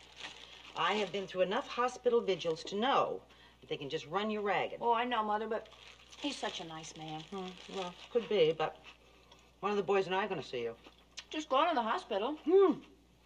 Yesterday, you were just going to the airport, and you came home with your car in 1,000 pieces. Mother, could I have that one? You can't get it in your mouth anyway. Traja. You can hear, I just noticed it today when I was watching, when she opens the drawer to grab a knife, you can tell there's no other silverware in that drawer. You know how you can always, when you open the drawer, you can hear it bang and stuff? You can tell there's like nothing else in that drawer except that knife. Just for her to use. So she pulls it out and she takes the peanut butter. I've never done this before. I don't even know if it would be good, but she takes the peanut butter and then like takes a big marshmallow and just slaps it right on the marshmallow and then pops it in her mouth. And you can see Kate. It's so funny. Kate looks at her and she's like laughing because she's having a hard time getting her line out. And because of the peanut butter. Yeah. Marshmallow. It's the marshmallow peanut butter. And so she's making another one and Amanda goes, "Can I have that one?" She goes, "You can't put another one in your mouth. You can't fit it in there." So she gives it to her, and then Dottie takes the cereal and starts eating that. It was so cute. It's just a very mother-daughter moment that, you know, is very natural. It seemed very natural. It was very cute. Yeah. I have marshmallows upstairs. I'm totally going to try that today. You have to just for this. Yeah, research sake. So in the script, it was kind of cute. Amanda's getting some things around so she can take him up to Lee because he's probably bored at the hospital. And Dottie says, "That sounds pretty serious about his concussion. She goes, "Are you sure he's up to putting together Mr. Pizza?" And Amanda puts the game back. She's like, "Yeah, I guess he's a little old. I just thought I'd keep him occupied, keep his mind off things." So she was going to bring like a kind of like a Mr. Potato Head type thing, Mr. Pizza, for him to put together. It just seems so silly. But this whole scene is not in there. Those are good things to do in the hospital. My friends bought me out a bunch of coloring books. Oh, that's nice. You know, just do coloring books are nice. Different. Something that is very telling of the times in the script when they introduce Sally Wong to come in on the script. They say an elderly Oriental nurse. You don't use that. I know. Lexi just cringed. I saw it. That's exactly what I did when I saw it. I was like, oh, you can tell like this. HR, that did not. Yeah, exactly. Yeah. It probably was just for us. Somebody's gonna get sued. Yeah. Somebody's like, oh, it's like you could. It did not age well. You know, it's like, oh, you don't say that. It's Asian. You know, it would be Asian, not Oriental. Oriental's for things, not people. Right. Yeah. But I saw that and I was like, oh, ow, no, that's naughty. Yeah. And in the script, it's not Sally, it's Susie. Oh. I don't know why they changed all the names, but I'm surprised everybody's not calling everybody by the wrong name. Yeah. It's kind of weird. You know what I noticed is like back in the day when they didn't have pagers or phones, just over the intercom constantly, so-and-so do this, so-and-so do that. That would drive me absolutely crazy. Because they don't have any way to quiet them. Yeah. Mm-hmm. Yeah. Thank God for mobile phones. I know. Jeez. But then you have a nurse in your room and they're getting calls all the time too on their cell phone from other people and all that too. Yeah. Or they don't answer it's kind of obnoxious. So Amanda's eating the Oaties. She barely puts any milk in there. As much as she likes milk, you'd think she'd be pouring that in there. I always use way too much milk, but I like it. I don't want it to be too dry. I would rather use less milk than more milk. That's my. I thought you said preference. I'd rather use breast milk. Nope. I swear to God, I thought you did. Did not say that. So this is a question, Tad. Do you drink your milk? I do. When you're done. I do. Okay. I do. I do not. Mm-mm. I do not either. Do you drink your milk? Yeah. Okay. So 50-50 we do and 50% we don't. That's funny. I was trying to hear over the loudspeaker because they kept calling a bunch of people on there, like you just were saying, like Dr. Leone to obstetrics, and I'm like trying to figure out if there was anybody. I didn't recognize anybody as being cast or crew members, you know. Mm-hmm. I would be like, if Dr. Smith does not pick up line 2 now, I'm gonna snap because they just keep over and over calling you. Yeah. It's an emergency. So we get to meet Sally, not Susie. Sally comes in. Because she's dressed as a nurse, she can skip right in. And apparently the guard doesn't seem to mind. Go figure. And she puts her hand over his Lee's mouth. And he wakes up. And he obviously is very happy to see her. And we find out that she's one of his family members on the Barnstorm list. And I like how she goes, "Shh, no fuss. Or you will set off the watchdog outside." And he's like, "How'd you know I was here?" And she goes, "An old proverb says, those with bad eyes must have very good ears," which is really cute. Because she's got these big Coke bottle glasses. Mm-hmm. I guess they're not too big, but they're bigger. So she says that word is one of the chickens in the Barnstorm list is really a chicken hawk, which I love. I think that's so cute. You know, that there's a list of all with all their names on it, and the Germans have it. And he goes, "You surprised me, Sally. You're usually right on the mark." He goes, "Correction on 2 points. The list may not have all your names on it, and the Germans may not have it." And she's like, "Oh, I'm so glad you can be so particular right now." Which, yeah, it's kind of easy for him to say his name's not on there, right? Right. So she's saying, you know, maybe I should play it safe and just get out and let the source dry up and just forget about this. So she's going into hiding. And he's like, "No, you'll draw attention to yourself." He's asking for time. He thinks that he can get the list back and then no one before anybody can get hurt. And he's like, "Trust me." And she's like, "Trust you?" She goes, "Why stop now?" He's so charming. He could charm the pants off anybody, literally. Now they're calling Dr. Kelly. Dr. Kelly, Dr. Kelly. That's driving crazy. Mm-hmm. Now, Newman is hiding in this supply closet, and this unassuming guy comes in, and Newman pops him one. And then, which I don't know, what is that? It looks like a black dildo. I'm sorry. What is it that he hits him with? It looks like it. Oh, my God. You laugh, but you know it does. Where is it now? Wendy hits him with? I gotta go back. Okay, isn't it 25, like, 2504, yeah. Or 2503, yeah. All right, let me slow this down. It's like a black, I don't know what it is. It's like a, it's probably... Is it like a little baton? Yeah. Oh, my God, I see what you're saying now. That's hysterical. It's like a mini baton. It wouldn't show up on a metal scanner. Yeah, you know? What is that? Because I think he used that on Lee, too, which caused this bruisey thing. Hmm. So he knocks the orderly out, and then he's taking his clothes from him so that he can go walk around as an orderly.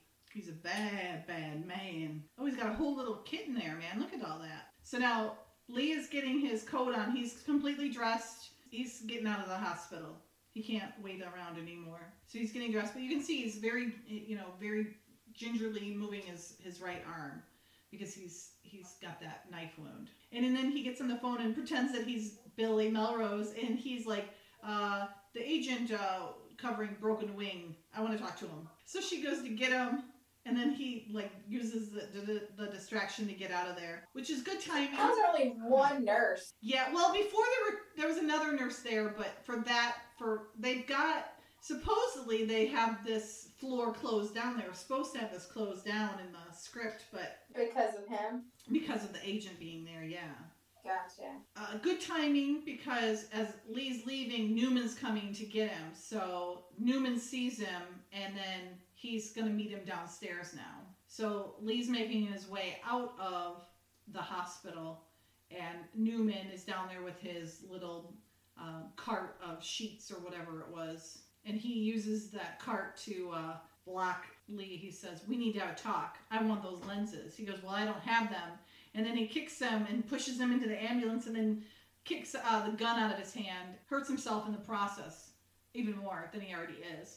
And gets out of there. But now he knows at least that Newman doesn't have them. So he's confirmed that, which is good. And he's back at the agency with Francine. Okay, I'm not a big fan of the orange and baby puke. I don't even know what that color would be. It's like a rusty brown. It's not her most flattering outfit. It is not. I don't like the color combination at all. And thank God her hair looks good, because that's the only good thing going on right now. And then the sleeve coming out at the end is like 5 inches longer than the coat. I mean, it just does not look good. Maybe it was Thanksgiving time. Yeah, maybe. And Thanksgiving colors. Well, that is tomorrow for us.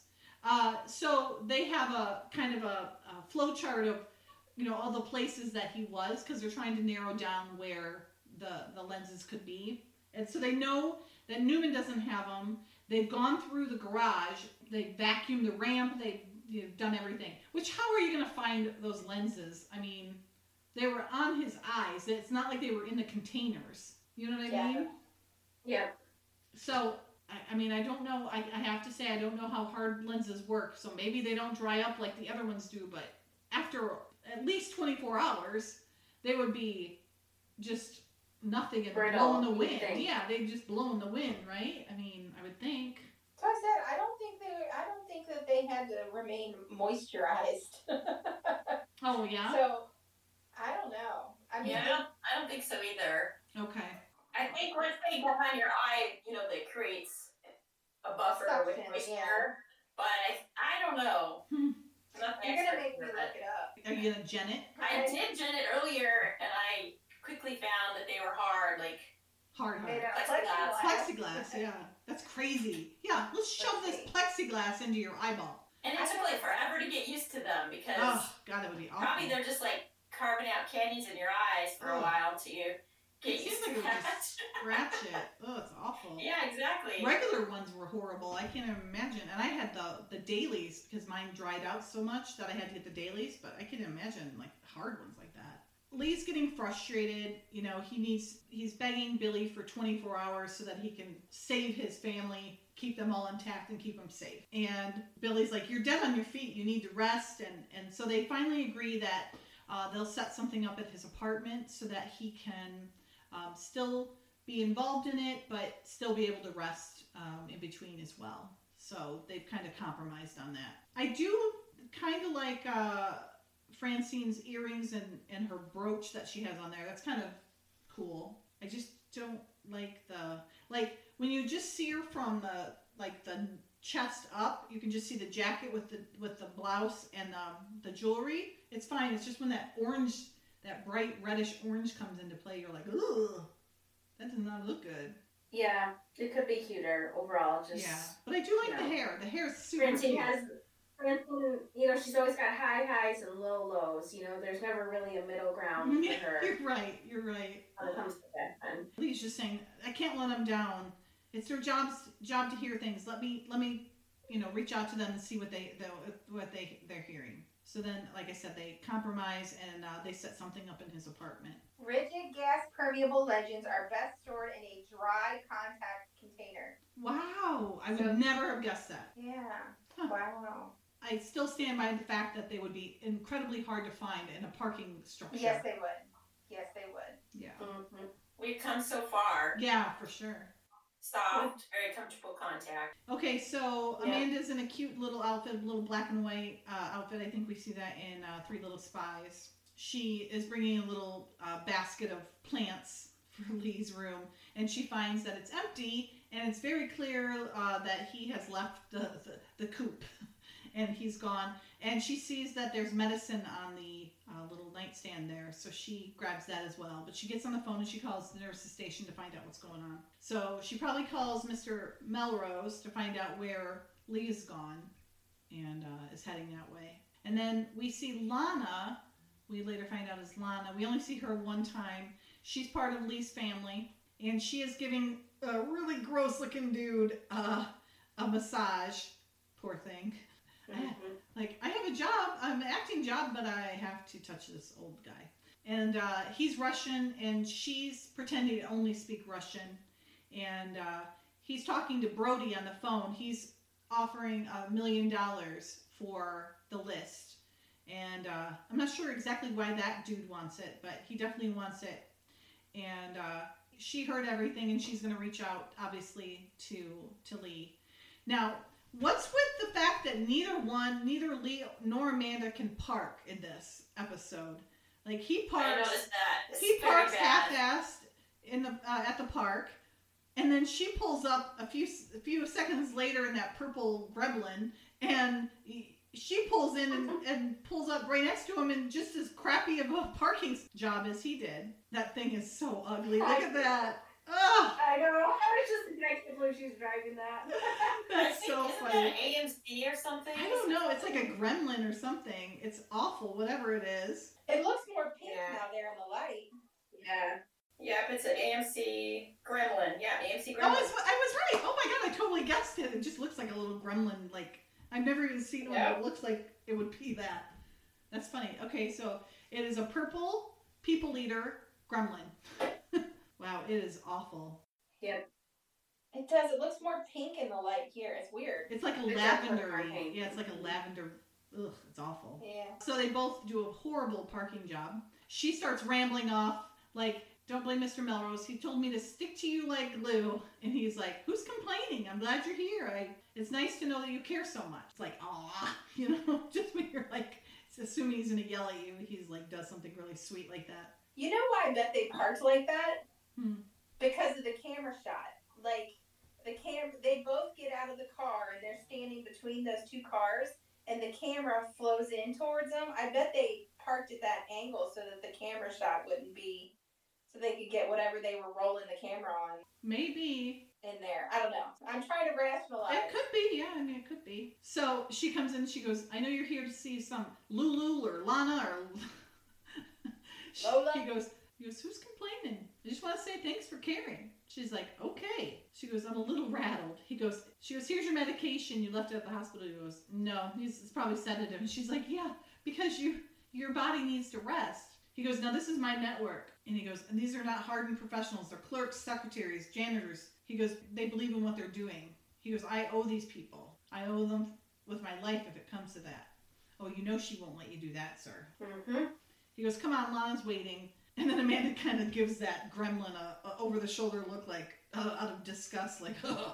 So Lana meets with them and kind of in this little corner area, and she's telling them that the guy was trying to buy the Barnstorm list, and she's like, is that the list of the family? He goes, yeah, I wish it wasn't true.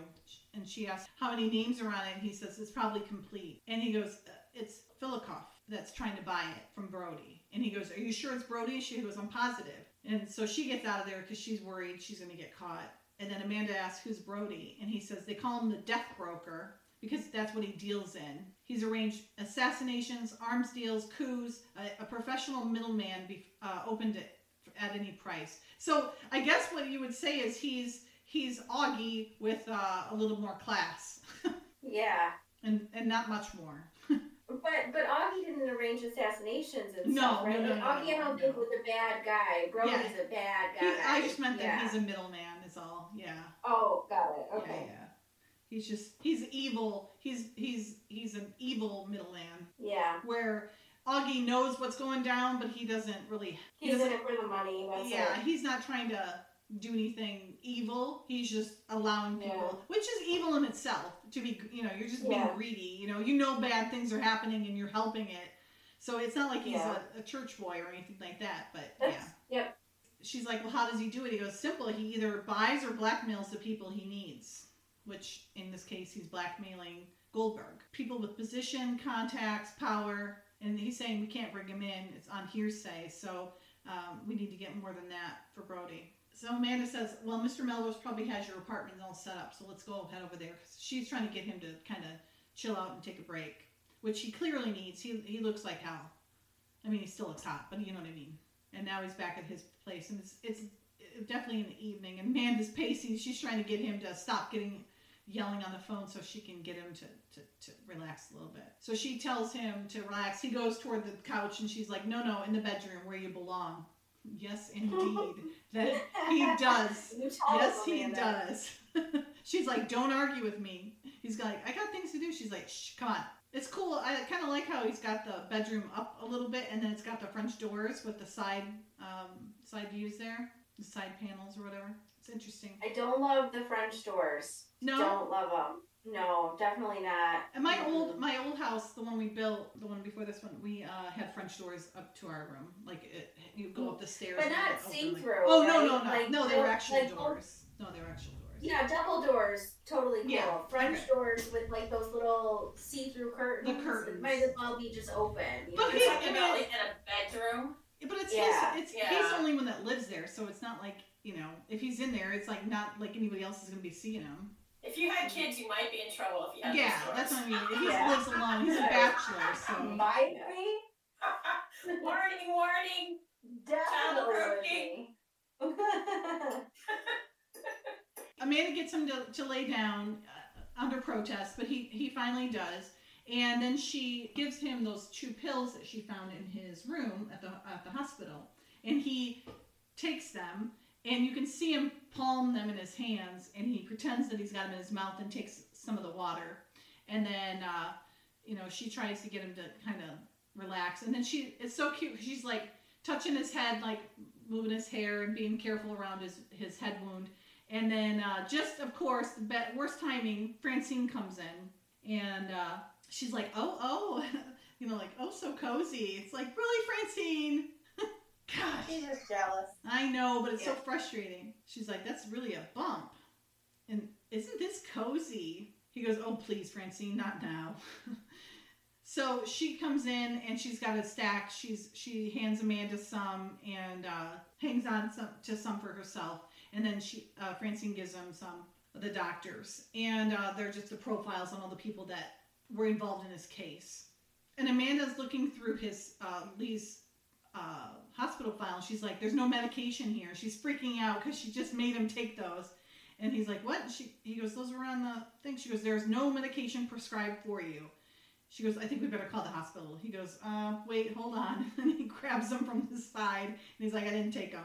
And she's definitely relieved that he didn't take them, but Francine takes them to get tested, which is a good thing because they're bad. So they're left alone in his room again, which is very nice.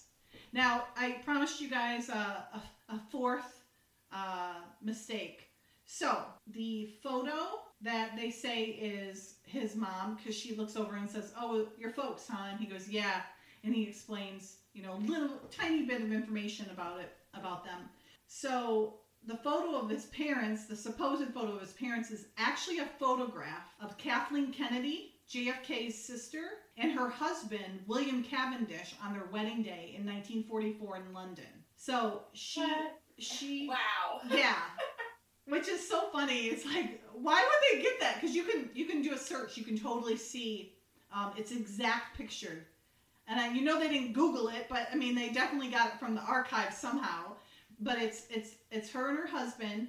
They had just gotten married in 1940. That's a Kennedy in the back? No. Because it looks like a Kennedy. Oh, probably. I don't know. But the woman in the picture is Kathleen Kennedy.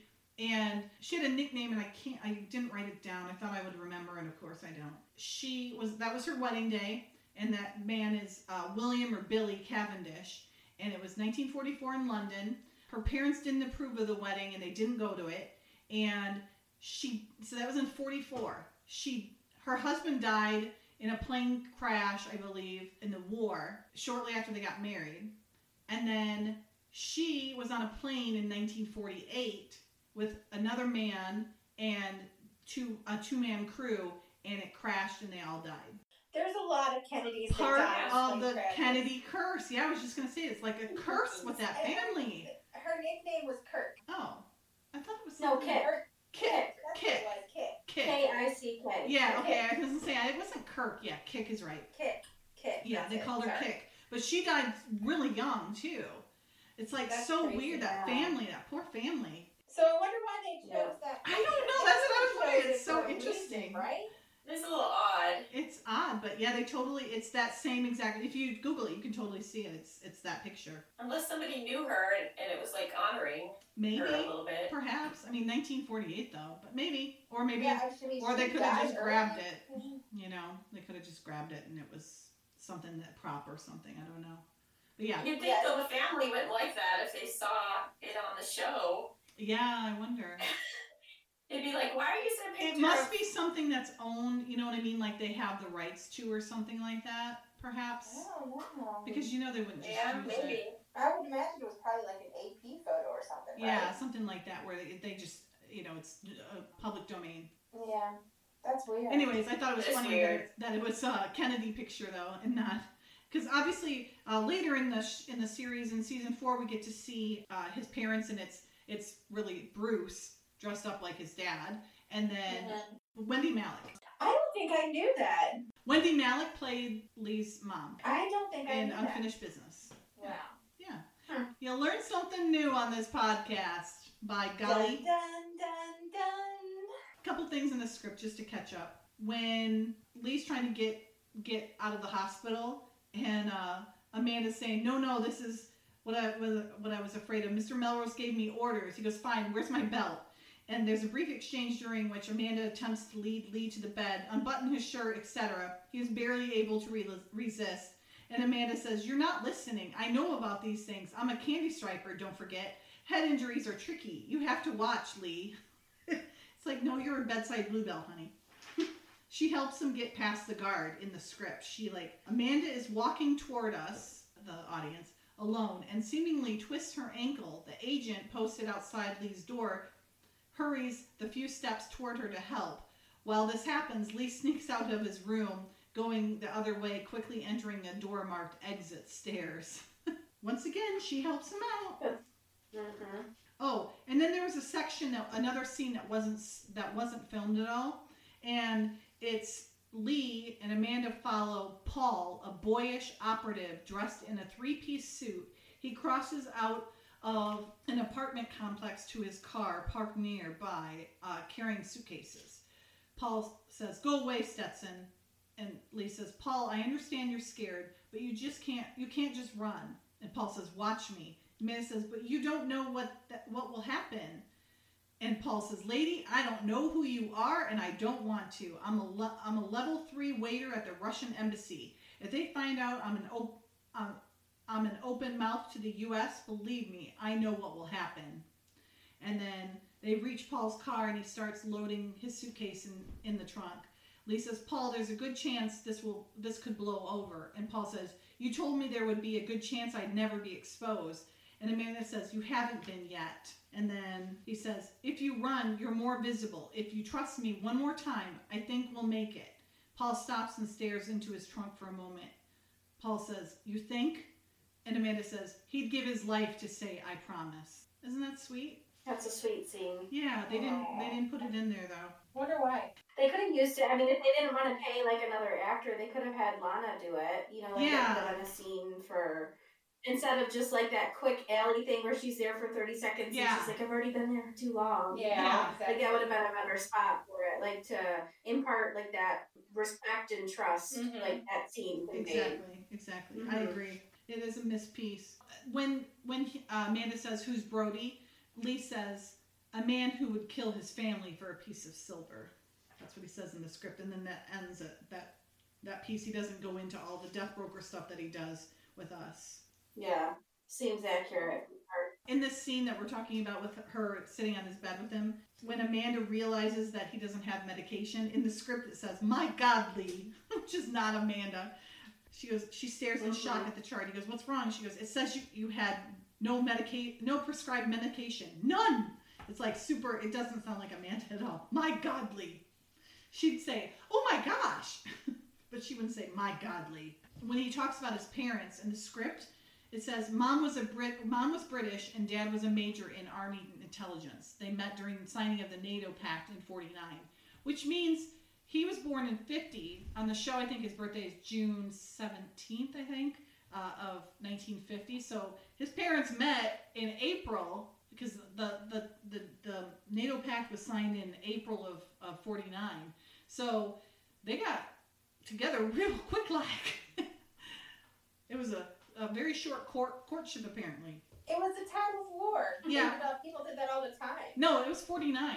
The NATO Pact was 49, so it was after the war. It was after the war. Yeah. So, they had what do you got for me now there, lady? Sorry. Blew a hole right through that theory, didn't I? People did, though. They got married fast back then. Yeah, they did. And they were at war all the time, being spies. That's true. Trooping around. Yeah. Okay, so then what we do see on the film version, which is very sweet, because he's holding her, and he's got his right arm pretty much right on her lap, too. And then he's like, I don't need to be mother. She's like, all right, I'll just go over these files. And she goes to leave, and he goes, no, stay for a minute. That's so sweet. It's like a very tender moment. She's like, all right, I'll stay for a minute, huh? And then he kind of settles down a little bit, and then she asks if that's his folks, and he tells her, yeah, that's them in 49. He goes, yeah, my mom and dad. Did I ever tell you my mom was British? And she's like, yeah, I think you did. His dad was Army intelligence. They met when the NATO Pact was signed in 49, so that was April of 49. He says when he was 5 years old, they were killed, but in other episodes, he said he was four. So 4 or 5.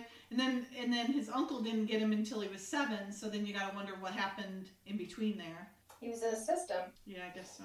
Well, I thought he went with relatives, but that might no, I don't think they really said, but he did say that he was kind of in, remember in episode 5 of the first season with ACM Kid, he said that, he's had to deal with the system like Alexi did, was going through, and he didn't want him to have to do that. Like the home, like the boys' home kind of thing, and he didn't want to do that. That's why he took him for the night, or for a couple nights, I guess. It's so sweet. She's like trying to get him to go to sleep, and she's like just caressing his face. It's very sweet. But she does get him to relax. She's got that motherly instinct that works on him, too. It's kind of cute. She should just, like, snuggle. I know. Lay down on the other side of the bed and he snuggle. Might not fall asleep then. He might be up. It's all in the up and up, but no. So it appears that he's gotten some sleep, and then he wakes up a little bit longer and goes back. He falls back asleep because he's looking at his at the information from the hospital. It's cute. She's drinking out of his coffee cup, which is so cute. It has Lee on it. And then Billy and Francine come over, and they're like, "Where's Lee?" And she goes, "Oh, he's asleep." And he comes out and goes, "Not anymore." So Francine informs them that the pills were a barbiturate, and they're not even approved by the FDA. They're made by Diller Pharmaceuticals.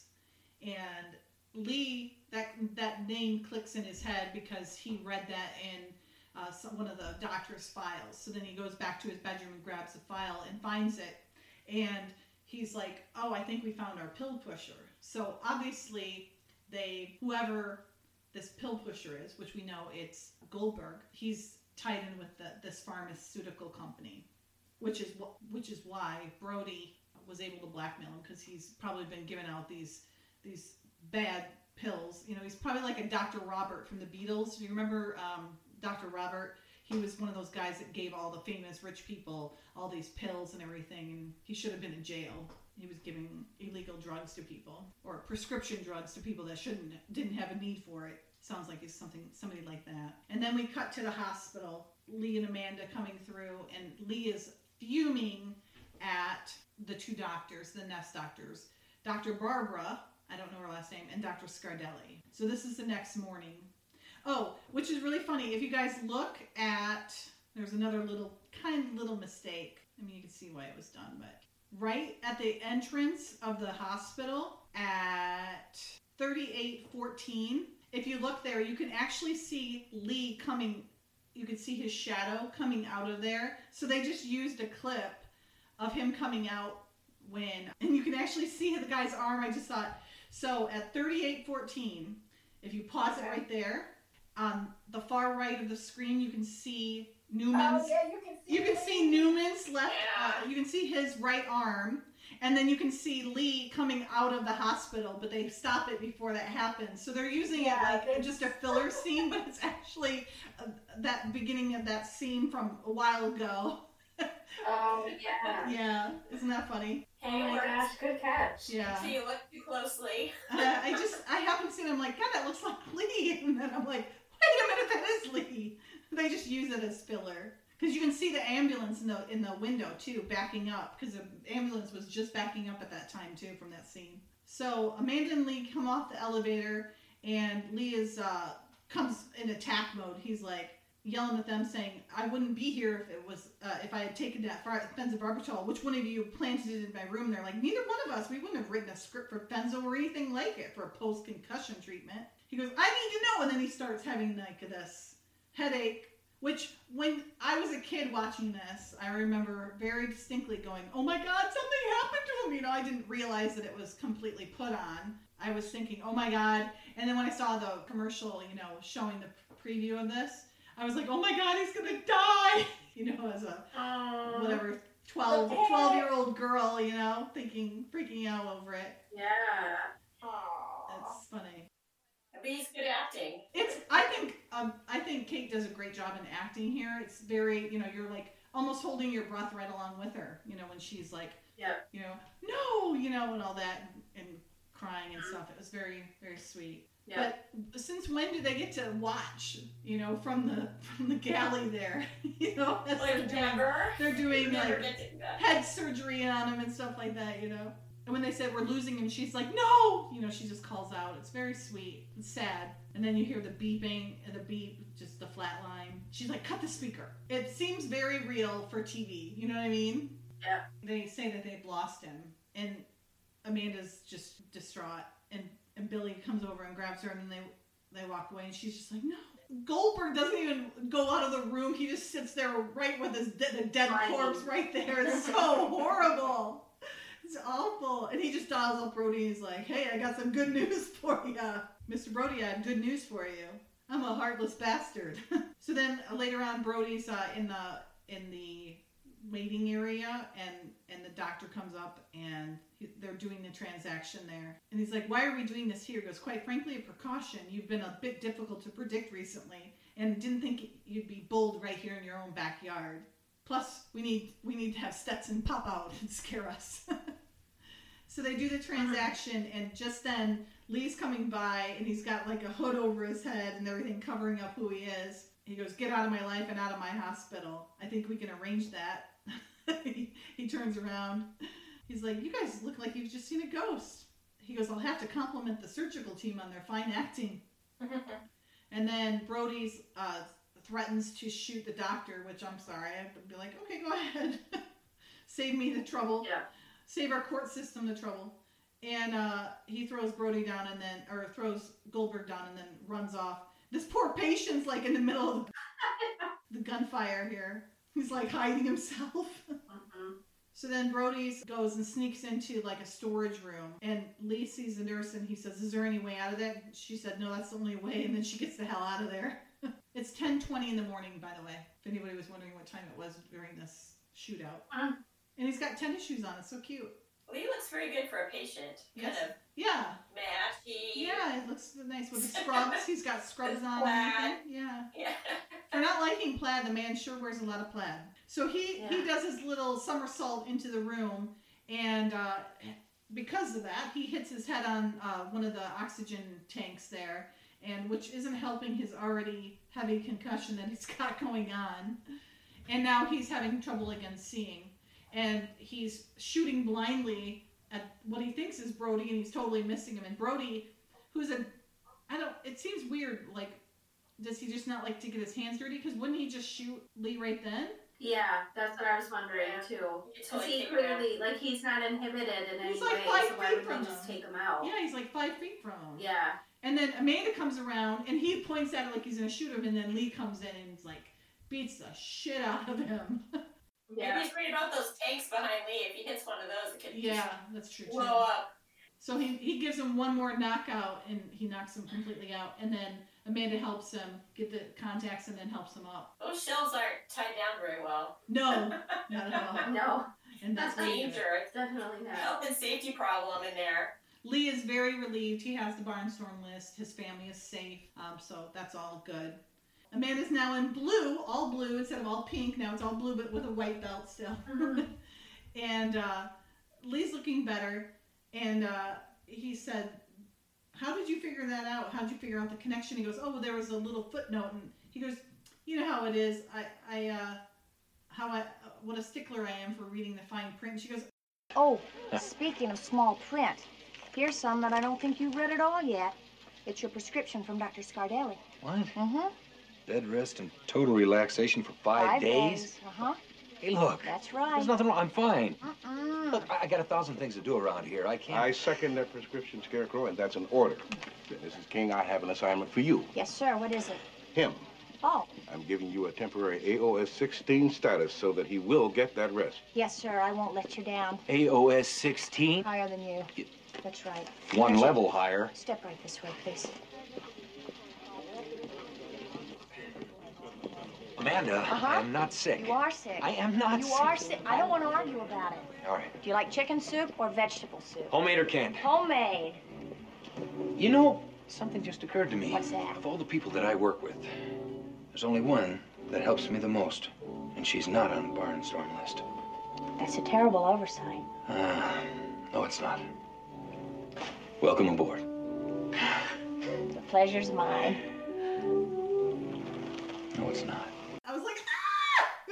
It's so cute. I'm cleaning now. It's so sweet. No, I already cleaned it. I'm sorry, I cleaned it with Stats and CNO. That's why I warned you all. I said, get your things in there. So go ahead. Yep. Go ahead. I'm sorry. No, don't be. You got it. So yeah, I liked it because it's the actual, I feel like, you know, recognition from Lee that Amanda is the person who helps him the most.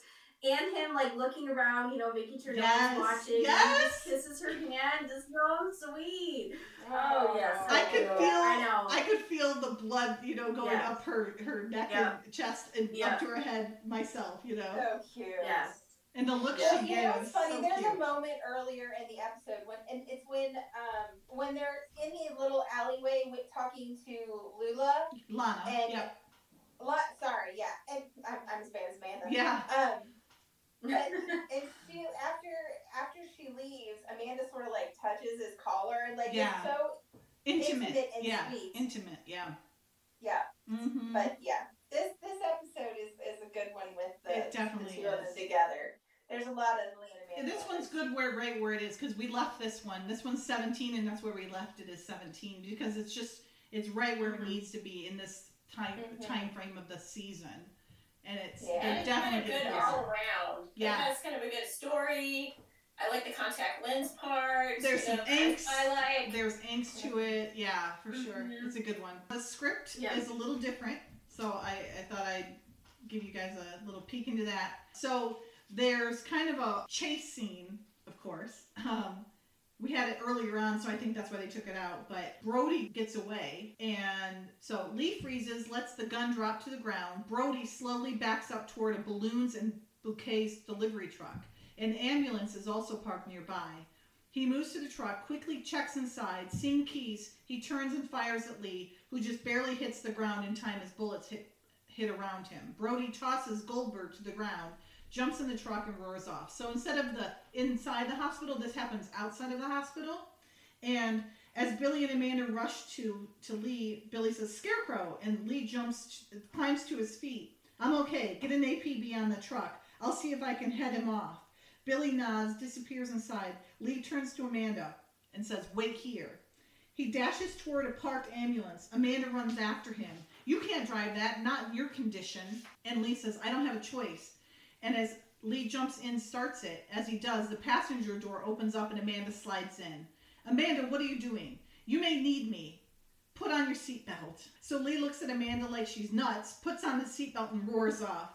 Brody drives the truck at breakneck speed, a half block away, with traffic separating them from Brody. Amanda points. "There he is. Hang on." He maneuvers around a car, causing Amanda to hang on for dear life. Suddenly, she spots a button on the dash marked siren. Amanda says, "Lee, how's this?" and then hits it. She flips the switch and the siren blares. Lee says, "Nice move." Cars pull over for the screaming ambulance as Lee roars by. Brody looks in the rearview mirror, his view nearly obstructed by the balloons bobbing around in the rear of the truck. But he can tell that Lee is closing on him. He wheels down another street, then looks up, horrified. The street is blocked by construction equipment. Brody slams on the brakes and sends the truck fishtailing into a stack of cement bags that go flying everywhere.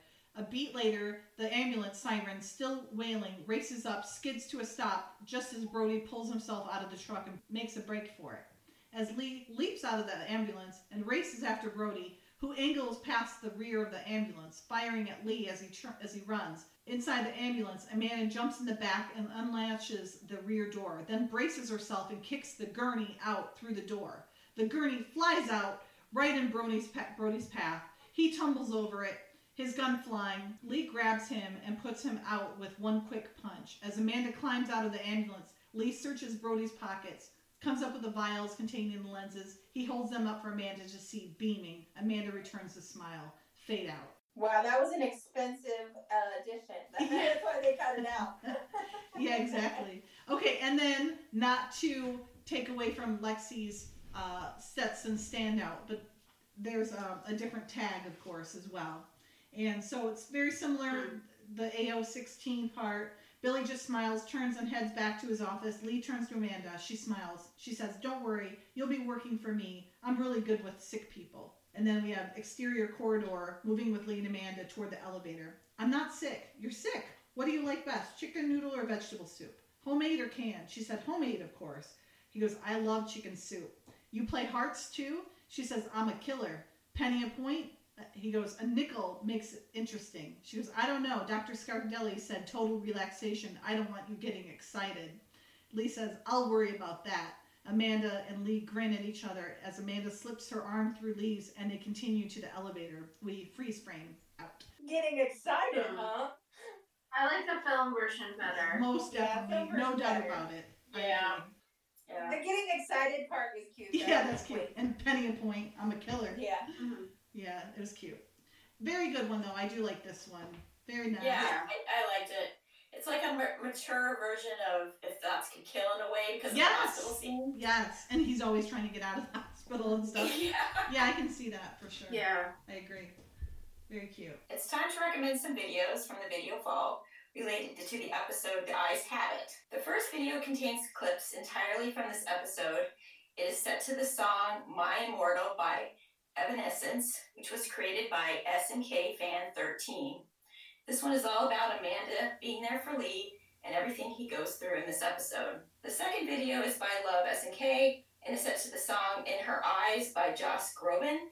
I love this video because it starts out with Amanda's quote from We're Off to See the Wizard, which is, "You just act like you're some kind of Superman, and you're not a Superman, you're just a man, but you're a pretty special man." And I think that really sums up Lee for sure. Be sure to check out the middle of this video, which has a bunch of quick snapshots of Lee and Amanda together, which are pretty cute. These videos can be found on YouTube and provided links on our website under show notes at nkcpodcast.com. And now it's time for mail from Mrs. Marston.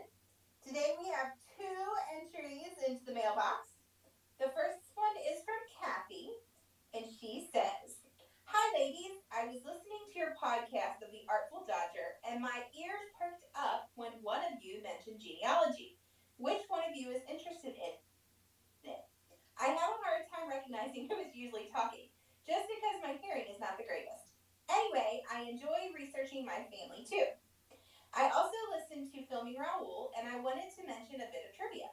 The original Password game show was hosted by Alan Ludden, who was married to Betty White. I'm old enough to remember that. Best wishes to you all." So I'm totally old enough. I'm totally old enough to remember Alan Ludden and Miss Betty White. I love Betty White. She's a doll. See, I don't know anything about that. But the genealogy person is me, yes. Miranda. I'm a total genealogy junkie. Yes, you are. Yes, I am. I even pay for the stupid ancestry now. I gave in. Wow, look at you. Yeah. I have no interest. I don't know. Do you guys, are you interested? I have no interest in that. Well, you know what? I a little bit. Like, you know, my older family members got into it, and then with, like, the Ancestry.com stuff, you know, it's easy to go and see the different branches and trees. I basically know nothing about my father's side, but my mom's side is pretty well fleshed out, so that's pretty cool. But I don't actually do the research. I just like to consume what others have found thus far. You know what's interesting is you did the DNA part, which some people wouldn't do, but my husband's mom was adopted, and so we got some hits on that side, which was kind of interesting. That's interesting. We don't necessarily know. And so then you actually know for sure you're related to them, because it's by the amount of DNA you share. Yeah. But you know what I read recently was that the cops uploaded a fake profile to the database, and then they could see who connected. Oh yeah, I see that. I did. And yeah, they caught a killer that way. Yeah, and then they called the family members, like, well, who's, you have a brother, you know, which is quite, you know, clever. And since I don't do anything wrong, I'm not worried about it. But yeah. I can see why some people are a little reluctant to upload their DNA. Yeah. I didn't do that part. I pay for Ancestry, you can pay for access, and you can, like, get access to files that you wouldn't normally get access to. I used to do it all at the library, but yeah, I haven't been to a library in, like, a year. Yeah. So, nobody's been anywhere in a year. Yeah, so I went ahead and I subscribed to Ancestry. I thought about doing the DNA thing, but yeah.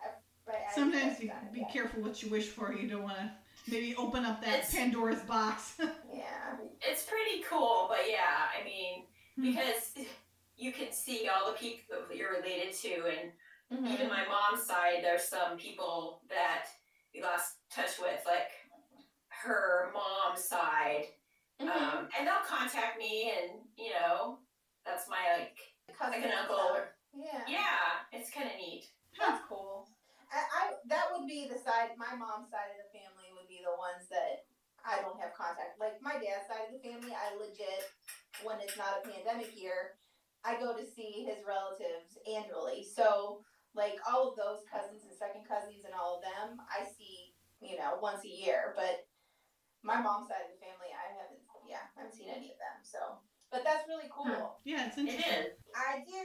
The second message is from Lori, and she posted on our blog about The Artful Dodger, which was season 1, episode 17.